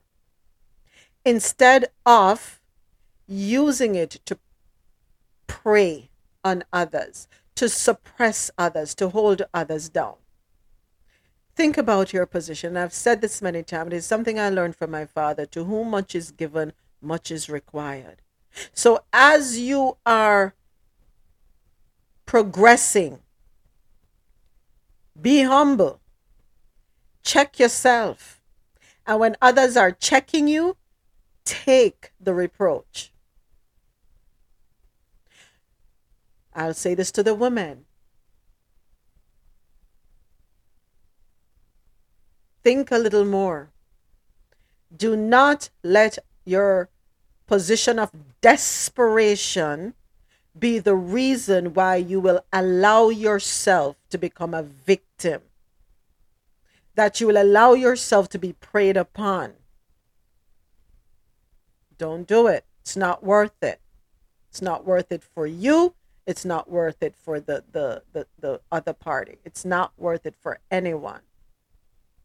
You do have those women who are very strategic, very calculating, and know exactly what they're doing. They're very deliberate. They have their intention, they have their plan. Those are not the ones I'm talking about. Because there's good and bad on both sides of the fence. I'm not an idiot right? Those are not the women I'm talking to. I'm speaking to those who are innocent and are dragged along. You got to hold your head up, hold on to your self worth, know your value. And if it means walking away from $100,000 and going and picking up $50,000, do it. Because in the end, you're the one who's going to be left traumatized. Yes, you can strip you the the um accused of his assets. Yeah, you but that's it. He's not the one that's going to go through the emotional stress. He's not the one that's going to be going through anxiety and depression and having neurological disorders. No. So don't put yourself in this situation. The minute you see, get out if you can. Report them if you can. Right? But that we have to take care of ourselves. We have to protect ourselves. Go ahead, Fabian. Yes, good morning to everybody. Happy Thursday. And uh, boy, the subject once again has really hit me. But I think uh, I think we all need to look in the mirror a little more and just think back at situations. Uh, once again, growing up in Jamaica, this uh, many fingers need to be pointed, and I'm talking to to moms of victims, some who have uh, victim shamed their own daughters or nieces or relatives or whatever the case might be. I'm talking about men who have turned their head, who have not said anything, who have avoided this topic, and um, I think it has to be a collective. I really do. You know, um, this kind of I don't know, it's a cultural thing, but this thing where everybody just kind of at times mind their own business and stay in them corner and and, and a business with other people, family. We, we need to eliminate it and realize that just because it's not in our inner circle, we have a responsibility to protect our children and to protect our women. I think as men, we do not, we do not do a good enough job of protecting women. I'm going to actually have a room on this, and I know I'm going to get some brushback on it, but I don't care. I think we have this man code, we have this brethren code that starts in middle school, and some of us never outgrow it. And it's an over loyalty to some bullshit, is what it is. That is what it is. Because we want to be included and accepted and patted on the back and agree. No, sometimes you need to distance yourself from people and say, you know what, man, I'll stand with this effort no more. You can't move with me no more. If I saw you deal with woman, you can't deal with me. You understand? And we've all seen it. We've all seen it. So when are we going to make that change? And say, you know what, I'm going to stand up. I know for me picnic, but I'm going to stand up for somebody else's picnic. Or for somebody else's woman. And this notion that every man rule him family a certain way and make him go deal is, is foolishness. May I tell you? I have lost so-called friends and and relatives as friends, and it's okay. I don't give a. I don't care. I don't care. I've really not lost, if you know what I mean. So you either stand up or you're complicit. Ain't no gray area here. None whatsoever, black or white. Pick a side. I'm a done. Thank you, Fabian. And yes, please have the room. I'll be there. Please have the room. Whoever doesn't want to hear it doesn't need to show up. Plain and simple. And that's the problem we're having. We're, we're sugarcoating and babying and rocking the cradle. Oh, we don't want the baby to fall out. Oh, Humpty Dumpty may fall off the wall. Make him fall off the wall. Him or her. And as I said, it happens on both sides of the fence. So I don't want anybody to say, oh, it's just, so what, women don't do to men? Yes, women do it to men, and they are wrong for it. They are just as wrong. Wrong is wrong, male or female. But what we're not going to do is put the sole responsibility on the woman to fix the issue. We are the ones when it's come to sex, and we have to make sure the man use protection. When we're pregnant, is we have to face the decision. If the man left, if, if if we break up out of a relationship, what did the woman do to cause the man to leave her? It's always the woman. We are that board that you put on the wall and you just throw the you throw the darts at. We're that dart board. Unfortunately, it's just the truth. And it's not just here in this country, it's worldwide. If you say the wrong thing in some cultures, you're beheaded as a woman. You're not allowed to speak. We bear the weight of the world while populating the world. But we can't choose if we want to populate the world, yes or no. you know what? This Yeah, I, I think I think a lot more men to give credit to, especially younger men, men like under a certain age group, are doing much more to, to, to support women and, and, and to recognize women as our equal. You know, because you know I've been around a while and I've seen the change. You know, I've seen the changes like you know, and when you grow up in a culture like our culture in Jamaica, where, you know, like it's it's almost embedded in the culture to devalue women. It's it's like almost you have to go through like a cleanse because I grew up like seeing that men devaluing women, women devaluing themselves, and me growing up and, and gaining wisdom and, and and stuff like that. I have to take a stand and say, you know what? I'm not going to be a part of that culture. Like, like I go as far as like I'm I'm in a barber shop here, and you know like a Jamaican barber shop, and you're going there and you hear like the conversation and, and the man Particularly them for the next three years. Oops, sorry, sorry, James, sorry. I was getting the next clip Yeah, ready. Sorry, you, go ahead. you, yeah, sorry. You, you be in the barber shop and you hear the man them uh, discuss and say, yo, me I go to Jamaica. I'm going to slap with that thing, I'm going to do this, I'm going to do that. And I stop going to, I stop going to that barber shop. Like I, any barber shop I go in and conversation, like I'm not a part of that. You know, so like I believe more men are doing stuff to, to step up and, and to say, you know what, women are not like just a, a, a piece of object that you can just do whatever, like, you know? So to, to, to credit, you know, this generation, I think, yeah, I think men are doing way more than, you know, than we grew up, uh, grew up seeing uh, happening, you know? All right. Thank you, everyone, for your comments. I'm going to play this clip and Patience then is read that the until story. you reach the age of 25, your life will be highly structured, particularly for the next three years. As it relates to the community service hours, you will be obligated to complete 200 hours of community service uh, per year for the next three years. The purpose of that, Ms. Lewis, is that you have a story to tell.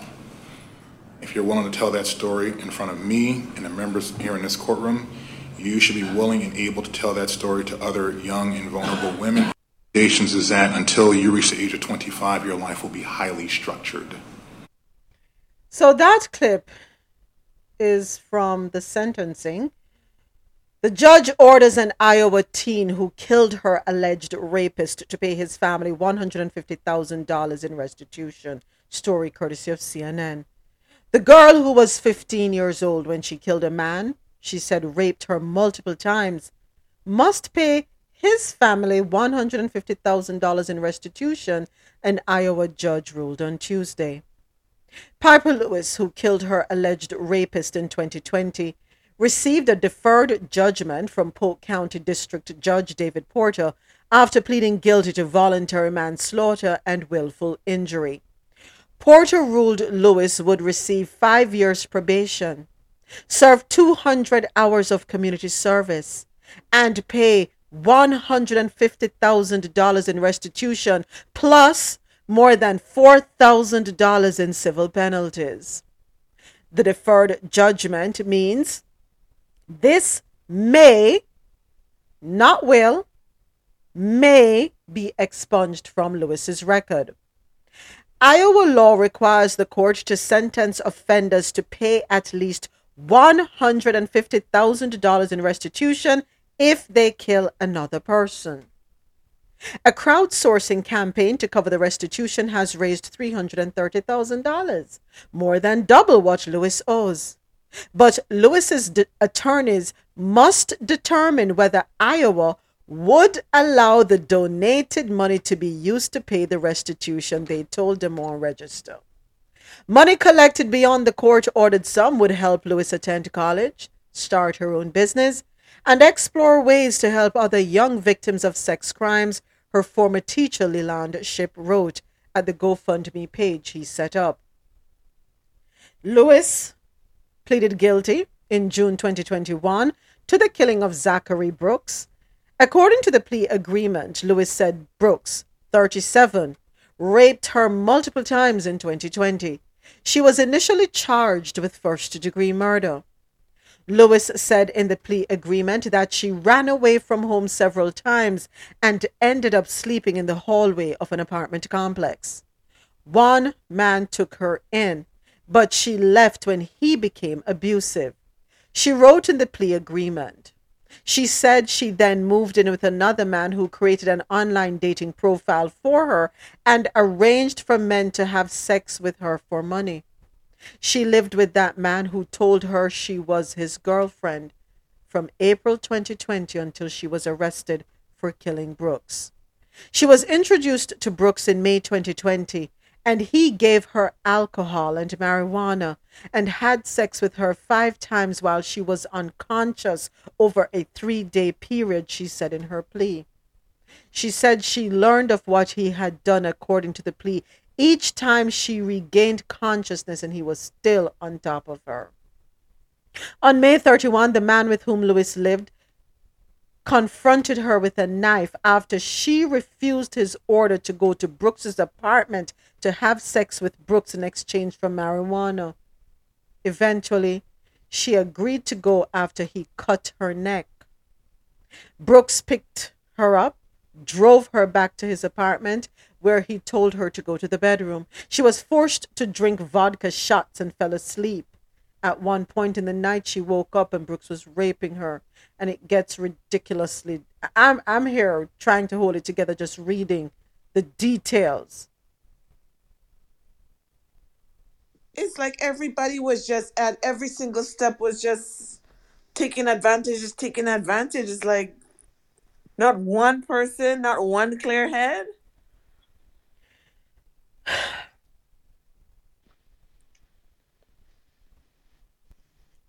And in the end,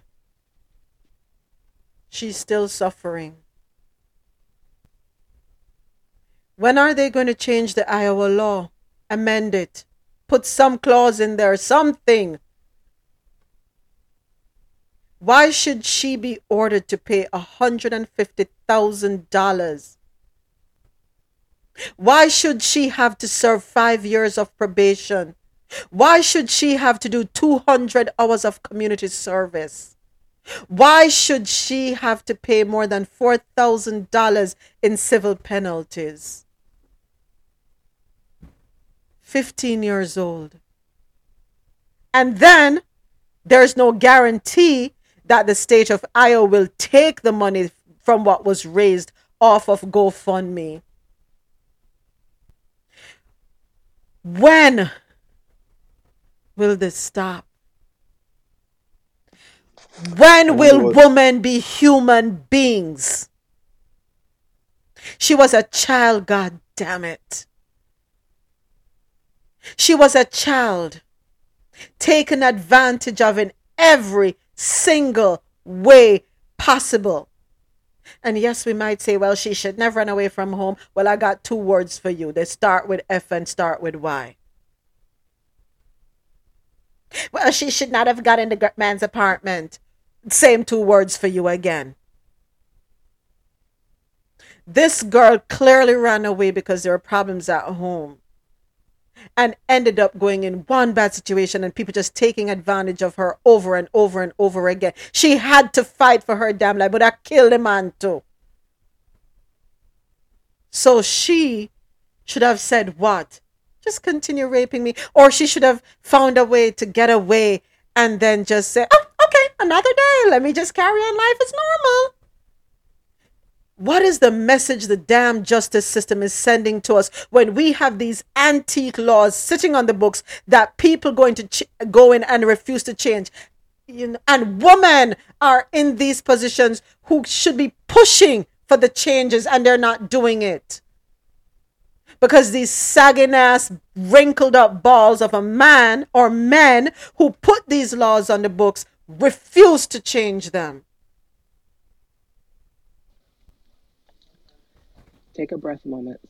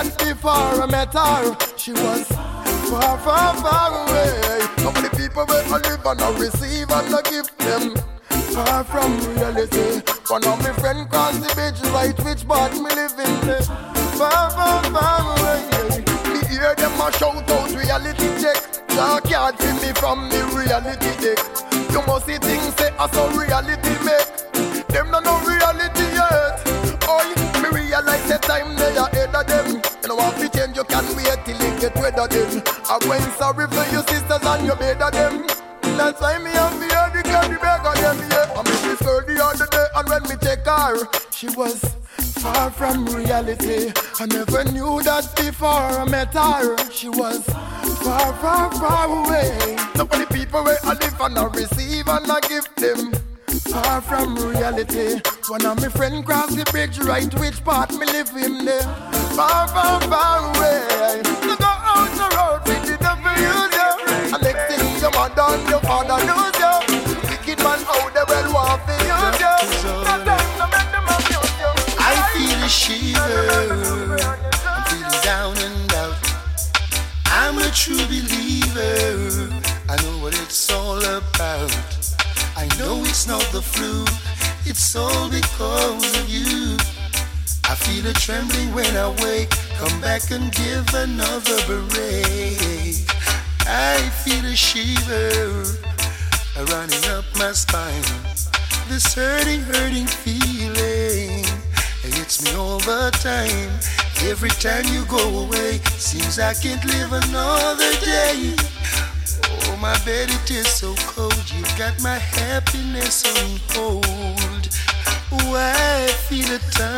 Thank you to all the listeners logged on to the Quality Music Zone, QMZRadio.com, JahknoRadio.com, and everyone here with me on Clubhouse where the conversation happens. I'm Moments with Mi, and you're listening to Coffee In Toe World News on the Go every Monday through Friday, 9 a.m. to 12 p.m. Eastern, where I read the news and we share our views.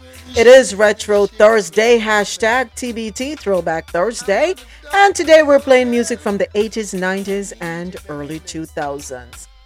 So I had to go to an, an abrupt break to try and get myself together to maintain my composure because, yes, I went all the way up the scale. And, um, yeah. So I do apologize. I know what it's all about. I know it's not the flu. It's all because of you. So before going to the sudden break, we were talking about the article where the judge orders the Iowa teen who killed um her alleged rapist. I don't know why they put the word alleged, who killed her rapist to pay his family $150,000 in restitution. But not only that, she will have to um re- she'll be receiving 5 years probation. She'll have to serve 200 hours of community service and pay more than $4,000 in civil penalties. Um, Iowa law requires the court to sentence offenders to pay at least $150,000 in restitution if they kill another person. A crowdsourcing campaign to cover the restitution was raised, and they have raised $330,000, more than double what Lewis owes. But Lewis's attorneys must determine whether Iowa law will allow the donated money to be used to pay the restitution. Now, she was in court on Tuesday, of course, and she read from a statement, and I'm going to read her statement. My story, she's so brave. My story can change things. My story has changed me. The events that took place on that horrific day cannot be changed as much as I wish I could. That day, a combination of complicated actions took place, resulting in the death of a person as well as a stolen innocence of a child. As I grow and evolve as a young woman, I feel for the victim's family. I wish what happened never did, and I truly feel that way. The healing process is inevitable. I repeat, I wish the events that occurred on June 1, 2020 never occurred. But to say there is only one victim of this story is absurd. Lewis's attorney said that he was pleased with the court deferring her sentence. We are very thrilled by Judge Porter's decision in the case. A, judged def- a deferred judgment will allow Pieper to have a full life. Pieper is extremely grateful for all the love, compassion, and support that she has received. Anyone that has met her immediately falls in love with her. She's a remarkable young woman who has remarkable courage, and she's amazed at all the love she's rece- received. She's just blown away. We're all frankly blown away. Five years of probation under strict supervision is something that concerns me because I know that many of the ways that trauma survivors deal with their trauma is not understood very well by folks that have not experienced trauma, which can sometimes lead to behaviors that get folks in trouble. Meek said she understood the restitution ruling and the fact that the judge did not have any discretion, so the judge's hands are tied. It worked out poorly in this case, but I don't want to automatically swing the pendulum and say we're just going to get rid of that. And if you're asking, the judge was a man, was a man who handed it down for those who didn't hear the clip.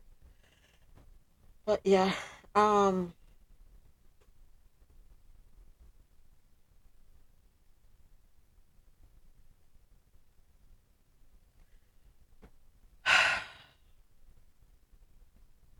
I don't know.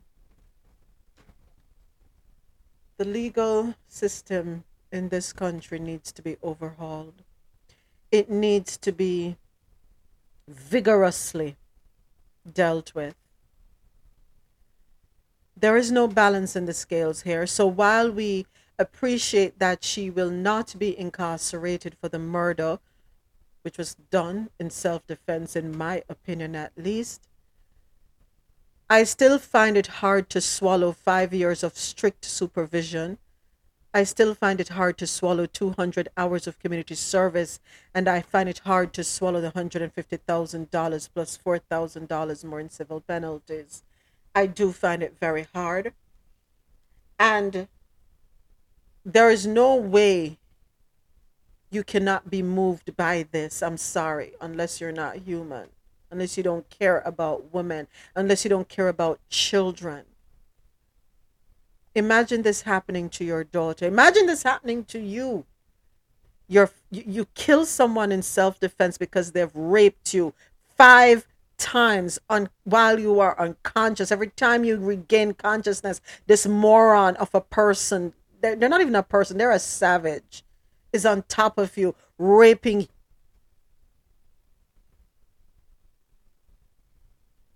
Somebody else take it. I can't.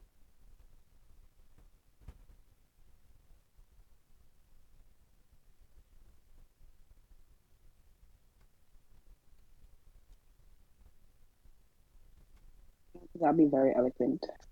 And I, well, here's what I, I'm going to look at the silver lining. And I'm going to, the, the silver lining is that she is not going to be imprisoned. She is going to be yes, supervised, but not imprisoned. She did end up killing the man. Yes, right? The man was victimizing her as well as selling her out. None of that is is is is not is you know being excluded. But the part that I want to highlight, she will not be imprisoned. She will not be treated poorly in prison. She will not be be be made further victim while in prison. She'll be out. She'll be able to attend college. She'll be able to to write a book if she needs to. She'll be able to grow herself, get um, treatment, get counseling. That's the silver lining I'm going to take from that.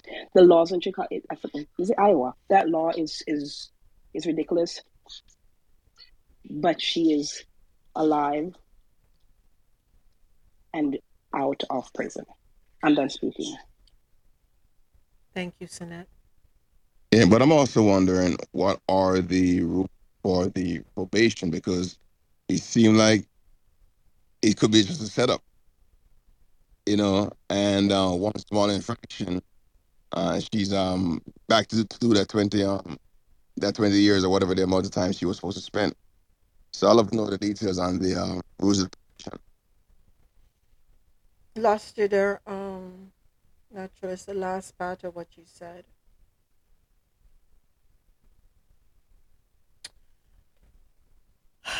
Uh, Sonette, yes, we have to appreciate the silver lining. I thank you for seeing it because I'm clouded with anger. Um, so I thank you for highlighting it. Yes, in everything we must find the good, right? And this is the good. Um, she will not be incarcerated, And yes, naturally, I'm with you. I'm concerned as to the details of the strict, because they said strict supervised probation, right? What does it entail? It may restrict her going in and coming out. Um, it may put her, um, oh my gosh, what's the thing? Where she has to be home by a certain time. She, can, you know what I mean, right? She only be allowed to go to school or go to work. So, for the next five years of her life. But she does have a story to tell. She will be triumphant over her tragedy. Yes, Annette, she will be. She will rise up and she will be a force to be reckoned with. She will fight for others. Her case will be one that will allow the other cases that are similar, where they're victims who are sitting in jail because they chose to defend themselves, and the defense ended up causing them to murder the person who was attacking them. So, this may be the crack in the door that those people need for their attorneys and their families to go back and say, hey, there is hope. And much like history, we learn from it, we grow from it, and we're stronger. Well, we ought to be, and know how to move forward.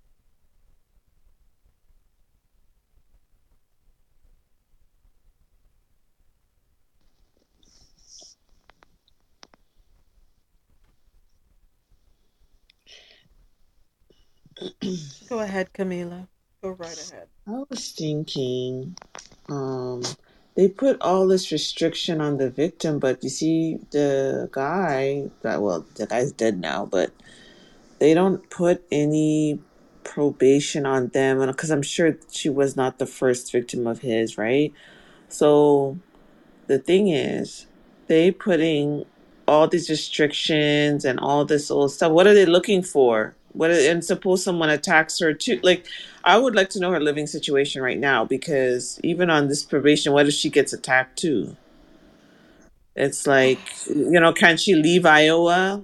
You know, somehow there's something out there that's, you know, that's the thing with this probation. You're like in the same place where all your assaults happen and all that stuff. Uh, you know, they they want, you know what I mean, till 25. I I didn't see the article.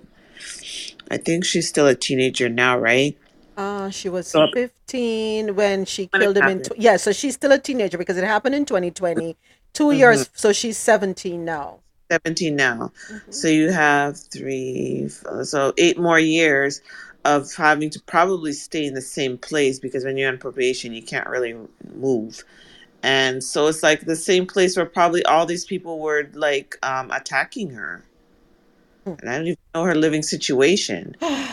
The same derelict's family that didn't look out for them. Like, you know, it's just maybe that guy's right in the chat. Maybe out all right. You know, maybe it is a setup because suppose you get attacked again. Like what? Where's the protected? And then asking her to do probation structure. It's not about structure. Structure what? You just holding her there for a couple for eight more years so that you know you know other people you know can attack her again. Like damn. Yeah. Let me let me jump over to the chat, Camila. Let me let me check out the chat. um, Vitel wrote, I'm actually texting my people now, seeing if we can do something about this. My mom is the general of Black Panther Queens. They handle BS like this with the system. And of course, out order wrote, probation is nothing more than a setup. Although many people make it through, probation is extremely difficult. Yes, and she will be on strict probation for five years. Um,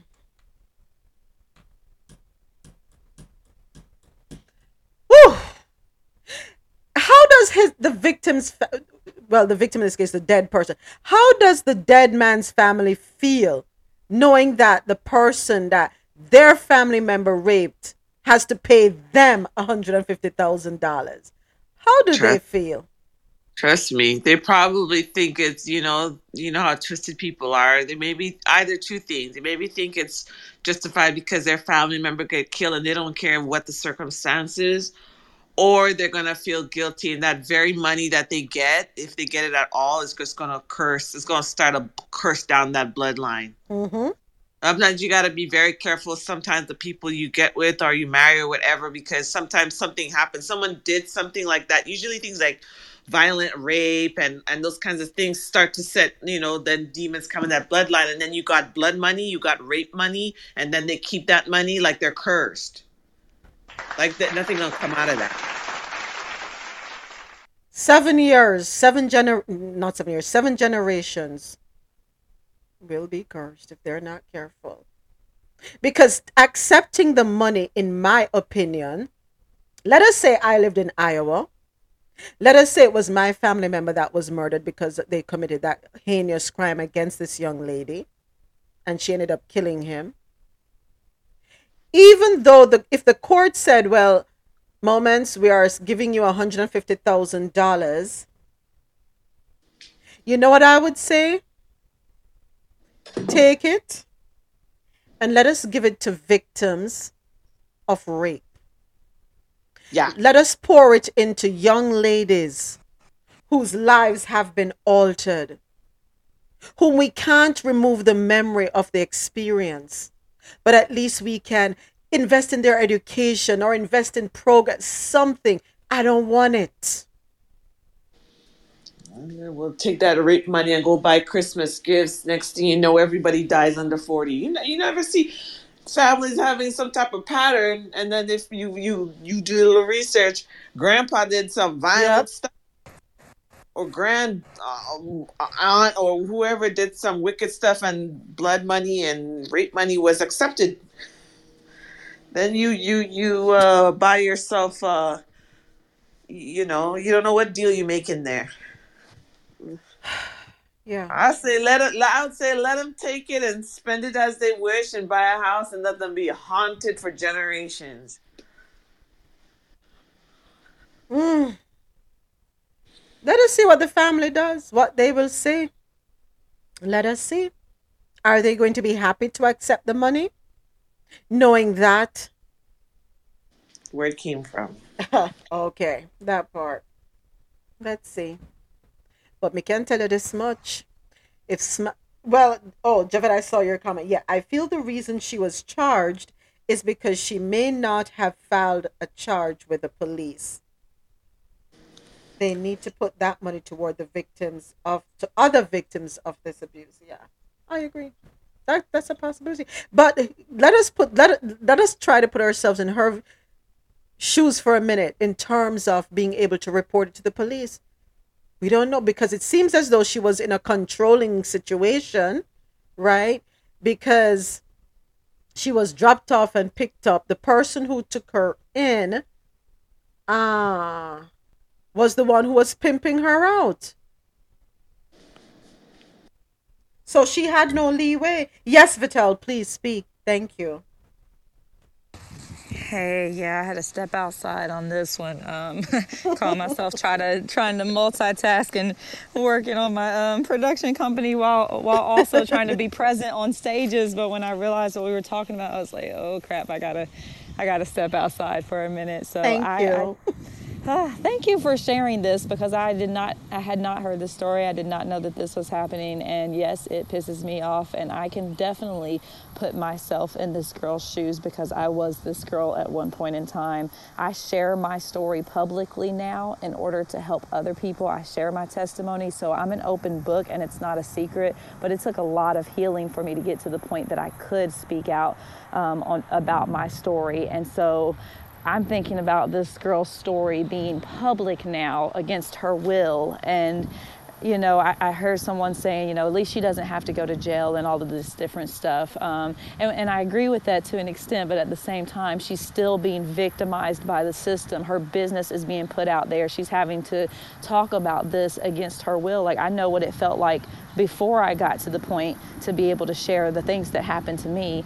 And it, it was very difficult to get to that point and now you know for me it's worth it because it is helping so much so many people and i'm I'm surprised and um, proud of this young lady for being to the point already that she's like, you know what, my testimony is going to help other people. So she's doing it now, but it, it wasn't voluntary, voluntary at first, obviously. The court system, you know, put this out there. She didn't ask them to put this on CNN for her and tell her story, you know? So it's like, so I'm thinking about that part of it. And also the fact that when I was in this similar situation, there was plenty of times that I thought I'm going to have to kill this guy. And I thought about my future and what would become of me at that point. There was, I went to the police twice and both times I got the shit beat out of me. I apologize. Um, I, am sorry. I don't know if you have cussing allowed in this room.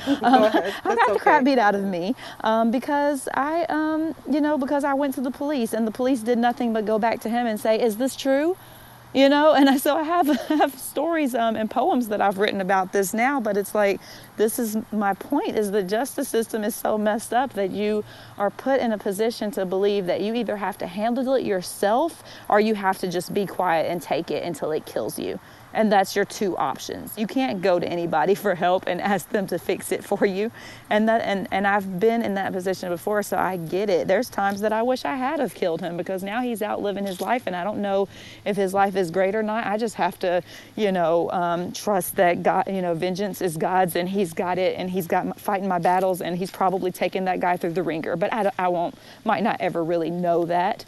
Um, at the end of the day, it doesn't matter. I had to come to a place of forgiveness on my own, but that's my journey. And I can only imagine if it had have gone another way and I had have killed my, my, my rapist, you know, um, what my life would have been like now. Like, I, I feel so much for this girl. So thank you for sharing this story. And, um, has definitely inspired me. My mother is a, the general of the Black Panther Party Queens, and they often get involved in cases um, like this where the justice system is wrongfully treating um, African American people. So um, they, they normally deal with people whose children have been taken from them wrong, wrongfully and things like that. But I, I have no doubt that this is a story that my mother would like to hear, and if there's anything that she can do, especially if they decide, like someone said, not to take that money like as her repayment that's stupid. No she's going to have to work for it and pay it herself. That's ridiculous. So um, if they have to if they have to riot and picket and whatever they got to do to um, to to help with this i'm definitely going to be passing this information on. So thank you again for sharing it. Thank and you i rest my mic. thank you Vitel and thank you so much for sharing your story. Thank you. Yeah without the stories being told we are going to be oblivious to what's going on. We're going to have, well, it's not happening to me, so I really don't care. These stories need to be told, they need to be aired. People need to hear. And I thank you for your brevity. Thank you for sharing. Thank you. Michelle, welcome to the stage. I please send me. No, I didn't hear about that one, but could you please send it to me in the back channel? I would greatly appreciate it. I I did. Um, I'm not sure. okay, let me see if I got it. Okay, I got it. Got it. Got it. Got it. Let me see if I saw this one. So uh, just really quick, this is a case of um, a lady in Louisiana, um, relatively poor, and um, she was raped when she was 16. Um, did not get an abortion, so she actually had the child. Um, and then later, she raised a child, and then later, the rapist found out that she had the child. And so he sued her for getting custody of the child, and then they awarded her, um, or awarded him, that he needed to get child support. Um, even knowing the fact that she was 16 when she had the child and he was 30. So it's a clear case of, I mean, you cannot make it any, you know, cut and dry. But um, the the rationale behind that is that because she did not file um, a report that she was raped, then that moments your mic is very low. Can only hear you. It's not me speaking. It's um Michelle speaking. Um, naturalist. Oh, you know. Okay, Michelle, can you um turn up your volume a little bit? Anybody else able to hear? Um. Barely. Okay. Sorry, I think it's the sorry, I think it's the app. I'm not sure what's happening. Um, I've upgraded it and it's still giving me Oh boy. issues. But um, I'm not guys hear me hearing her now? at all, so she may have to go Okay, and come back in. Michelle, you may have to go out and come back in. Be- yeah. Okay, so let me read the article that I pinned it at the top of the page. Let me read it. Um, so Woman ordered to pay child support to man who raped her when she was 16 years old. A woman claims she's been forced to give up her daughter to the man she alleges raped her when she was 16 and pay him child support. A U.S. judge gave an accused rapist custody of the child conceived from the 2005 attack and eventually ordered his underage victim to pay child support. Krista Abel Seth, and I hope I'm pronouncing her last name correctly, told WBRZ that she was raped at 16 years old when a man nearly twice her age promised to give her a ride home from a local restaurant after a night out with friends. Instead of bringing me home, he brought me to his house. John Barnes, who was 30 at the time. Once inside, he raped me on his living room couch. The teen became pregnant and had a daughter who is now a teenager herself. Everyone assumed it, the pregnancy, was from a boyfriend, and I let them believe. Barnes reportedly came back into the picture five years later when he found out the child might be his. Yes, we did speak about this one. Um, yeah, I remember this back in June. Yep, yep, we spoke about this one. Yes, I remember. We did talk about Michelle. Are you? Are you? Let's see. Let's hear you.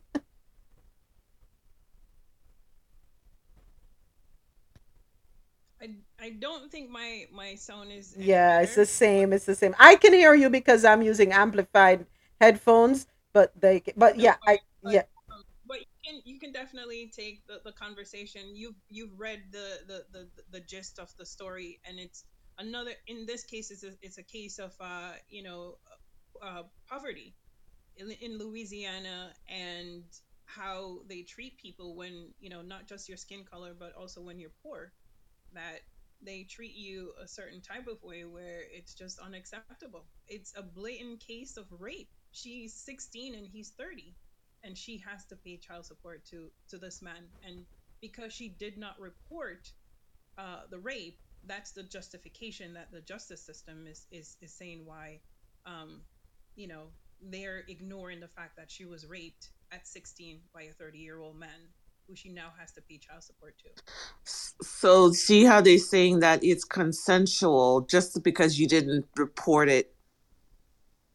Wow. That's why they're saying that. Oh, they, they they're going along with it because she never filed a police. re- So you see what happened to Megan Thee Stallion. You know she didn't say anything, and it looks like you know you went along with it anyway. So what's your problem? That's what's. So it's like if you don't say anything or you don't tell the police, that same police now that can be sketch.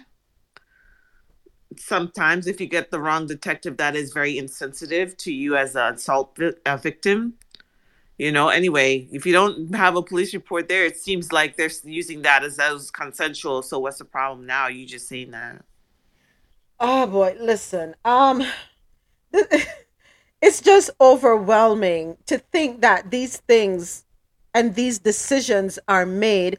And yes, I get it. The judges are going to push back and say, well, our hands are tied. We have to go in accordance with what is written on the books, right? With what the law stipulates. And this is why we read, and I know we said this in here a couple months ago.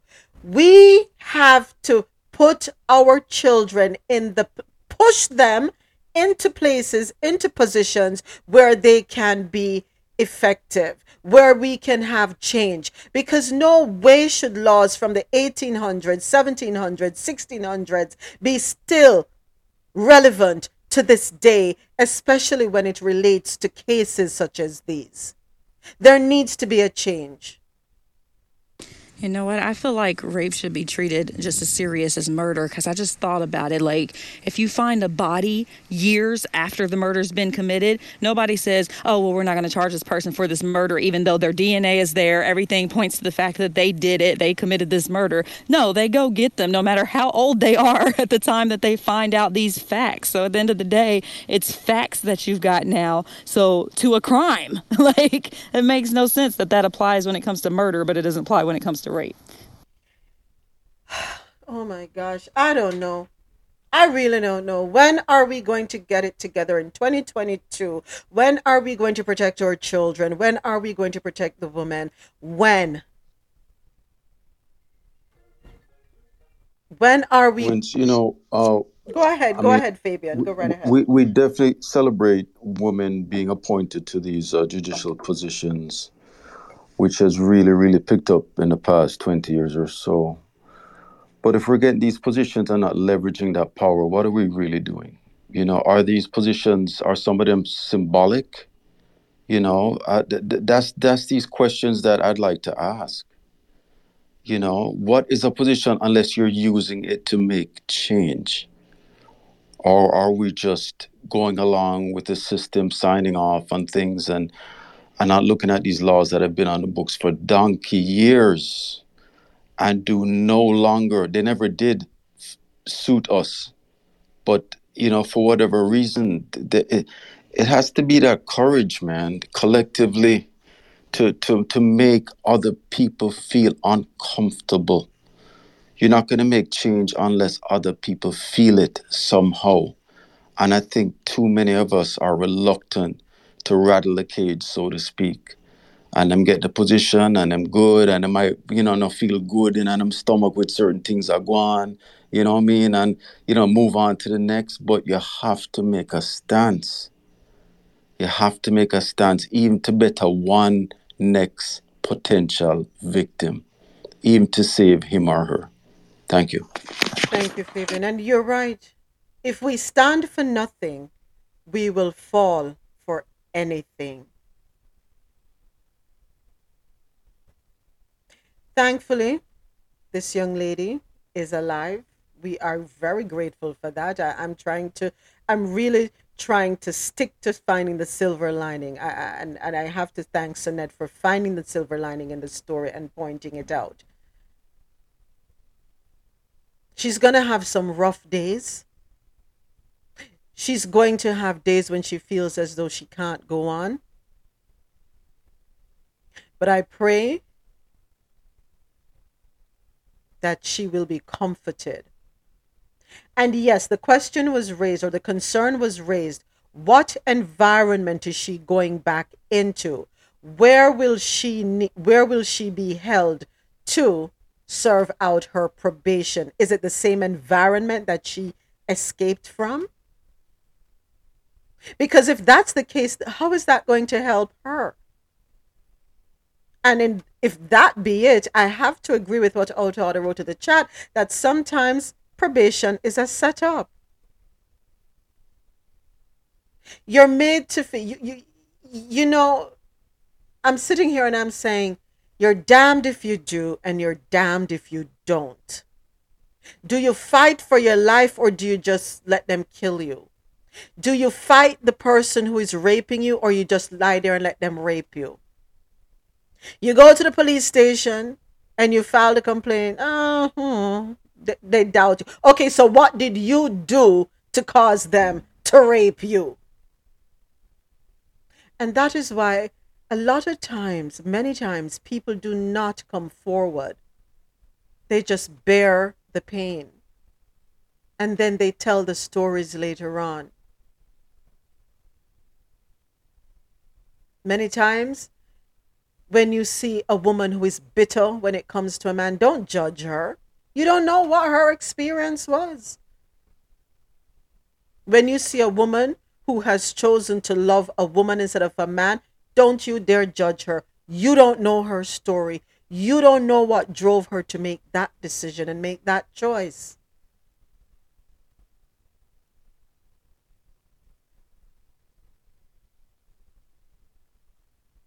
Until you've walked a mile in their shoe, we really can't judge them. My heart does go out to this young lady. Grateful for her life, yes. And I hope that the lawmakers in the state of Iowa will go back to the books and say, you know something? Let me not wait for it to come on my doorstep before I push for change. Because that's what usually happens, right? It has to slap us in the face before we wake up and say, Yes, let me do something about it. As long as it's not affecting me, it doesn't bother me. And we need to change that mentality. So I sincerely hope the legal bodies that be that have the power to do so, to make the amendments, to, to change the laws, whatever. And I also hope that the same systems across the country in all the different states will take a look at the laws on their books. Overhaul what needs to be overhauled if you say you care about humanity. If you say you care about well then again you know what? That's a whole nother story kind of remind me the movie that enough jennifer lopez did when this man she fell in love with and then he had a woman on the side and he would abuse Jennifer, and enough was enough. And I never forget in the end of the movie when the policeman said to her, because after she killed him, and the policeman said to her, Oh, he's one of the, like, she's one of the lucky ones. So it is a pattern. It's a pattern. And the police force knew about it, but he was friends with the cops. So nobody would believe Jennifer when she went to complain. It's not until they're dead that's when people will believe you. And it's a shame. Yes, Sula, we do end up having to take matters into our own hands because the very system that is supposed to protect us defiles us, destroys us.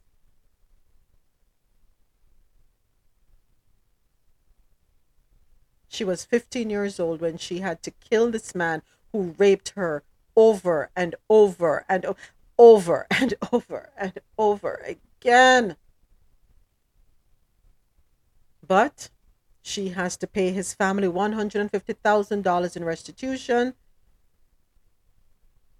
and serve five years of strict probation while also doing 200 hours of community service and pay $4,000 in civil penalties. She has a mortgage without even owning a home.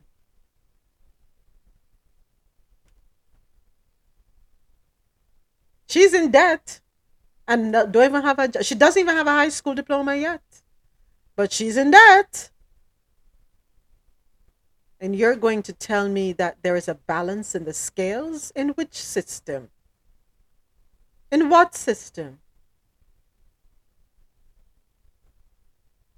Tell me there's a balance when a judge. Oh, I didn't even realize it was a black judge. I'm just seeing that in the comments too. It was a black judge that handed down the. Se- yes, Altada, take it out. Oh, hold on. Don't go anywhere, Altada. Stay right there. Don't nobody move. This is a stick up. I just have to wrap up the online stream. My apologies. I didn't realize the time was going this quickly here. Chatting up, chatting up, chatting up. I just got to wrap up online. I'll be right back. My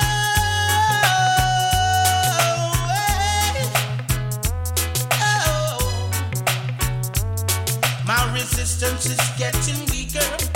I can't stand the pressure. I can't get any weaker. I've got to find some other treasure. I need nothing to be a man because I was born a man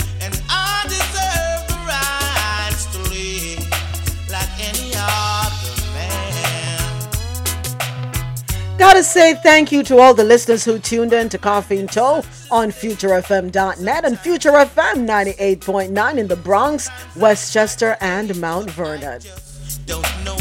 Of course, a big thank you to all the listeners here with me who are tuned in on QMZRadio.com, the Quality Music Zone. Remember, for quality music while you work or play, log on to www.qmzradio.com for good music to get you through your day.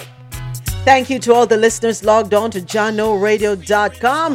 Download the Jahkno Radio app, J A H K N O, available in your Apple and Google Play stores. Take us on the go, Jahkno. Oh, and for not uh, before I forget, coming up later on on Jahkno Radio, 2 p.m. It's Blitz Thursday with DJ Lenkimatic, and then at 4 o'clock, Takeover Thursday with DJ Indu. And then 9 o'clock tonight, we got musical chairs with DJ Red. So check them out. And of course, I gotta say a big thank you to everyone here with me on Clubhouse where the conversation happens. Couldn't do it without you.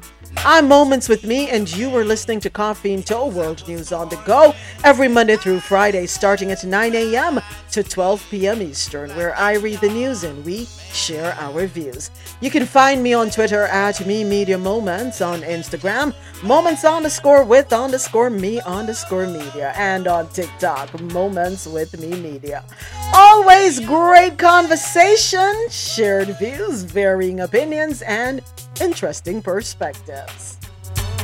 And as usual, whatever you do, wherever you go, I do ask this one thing that you please be safe. Enjoy the rest of your day, folks. Clubhouse, I'll be right back with you. I was born a man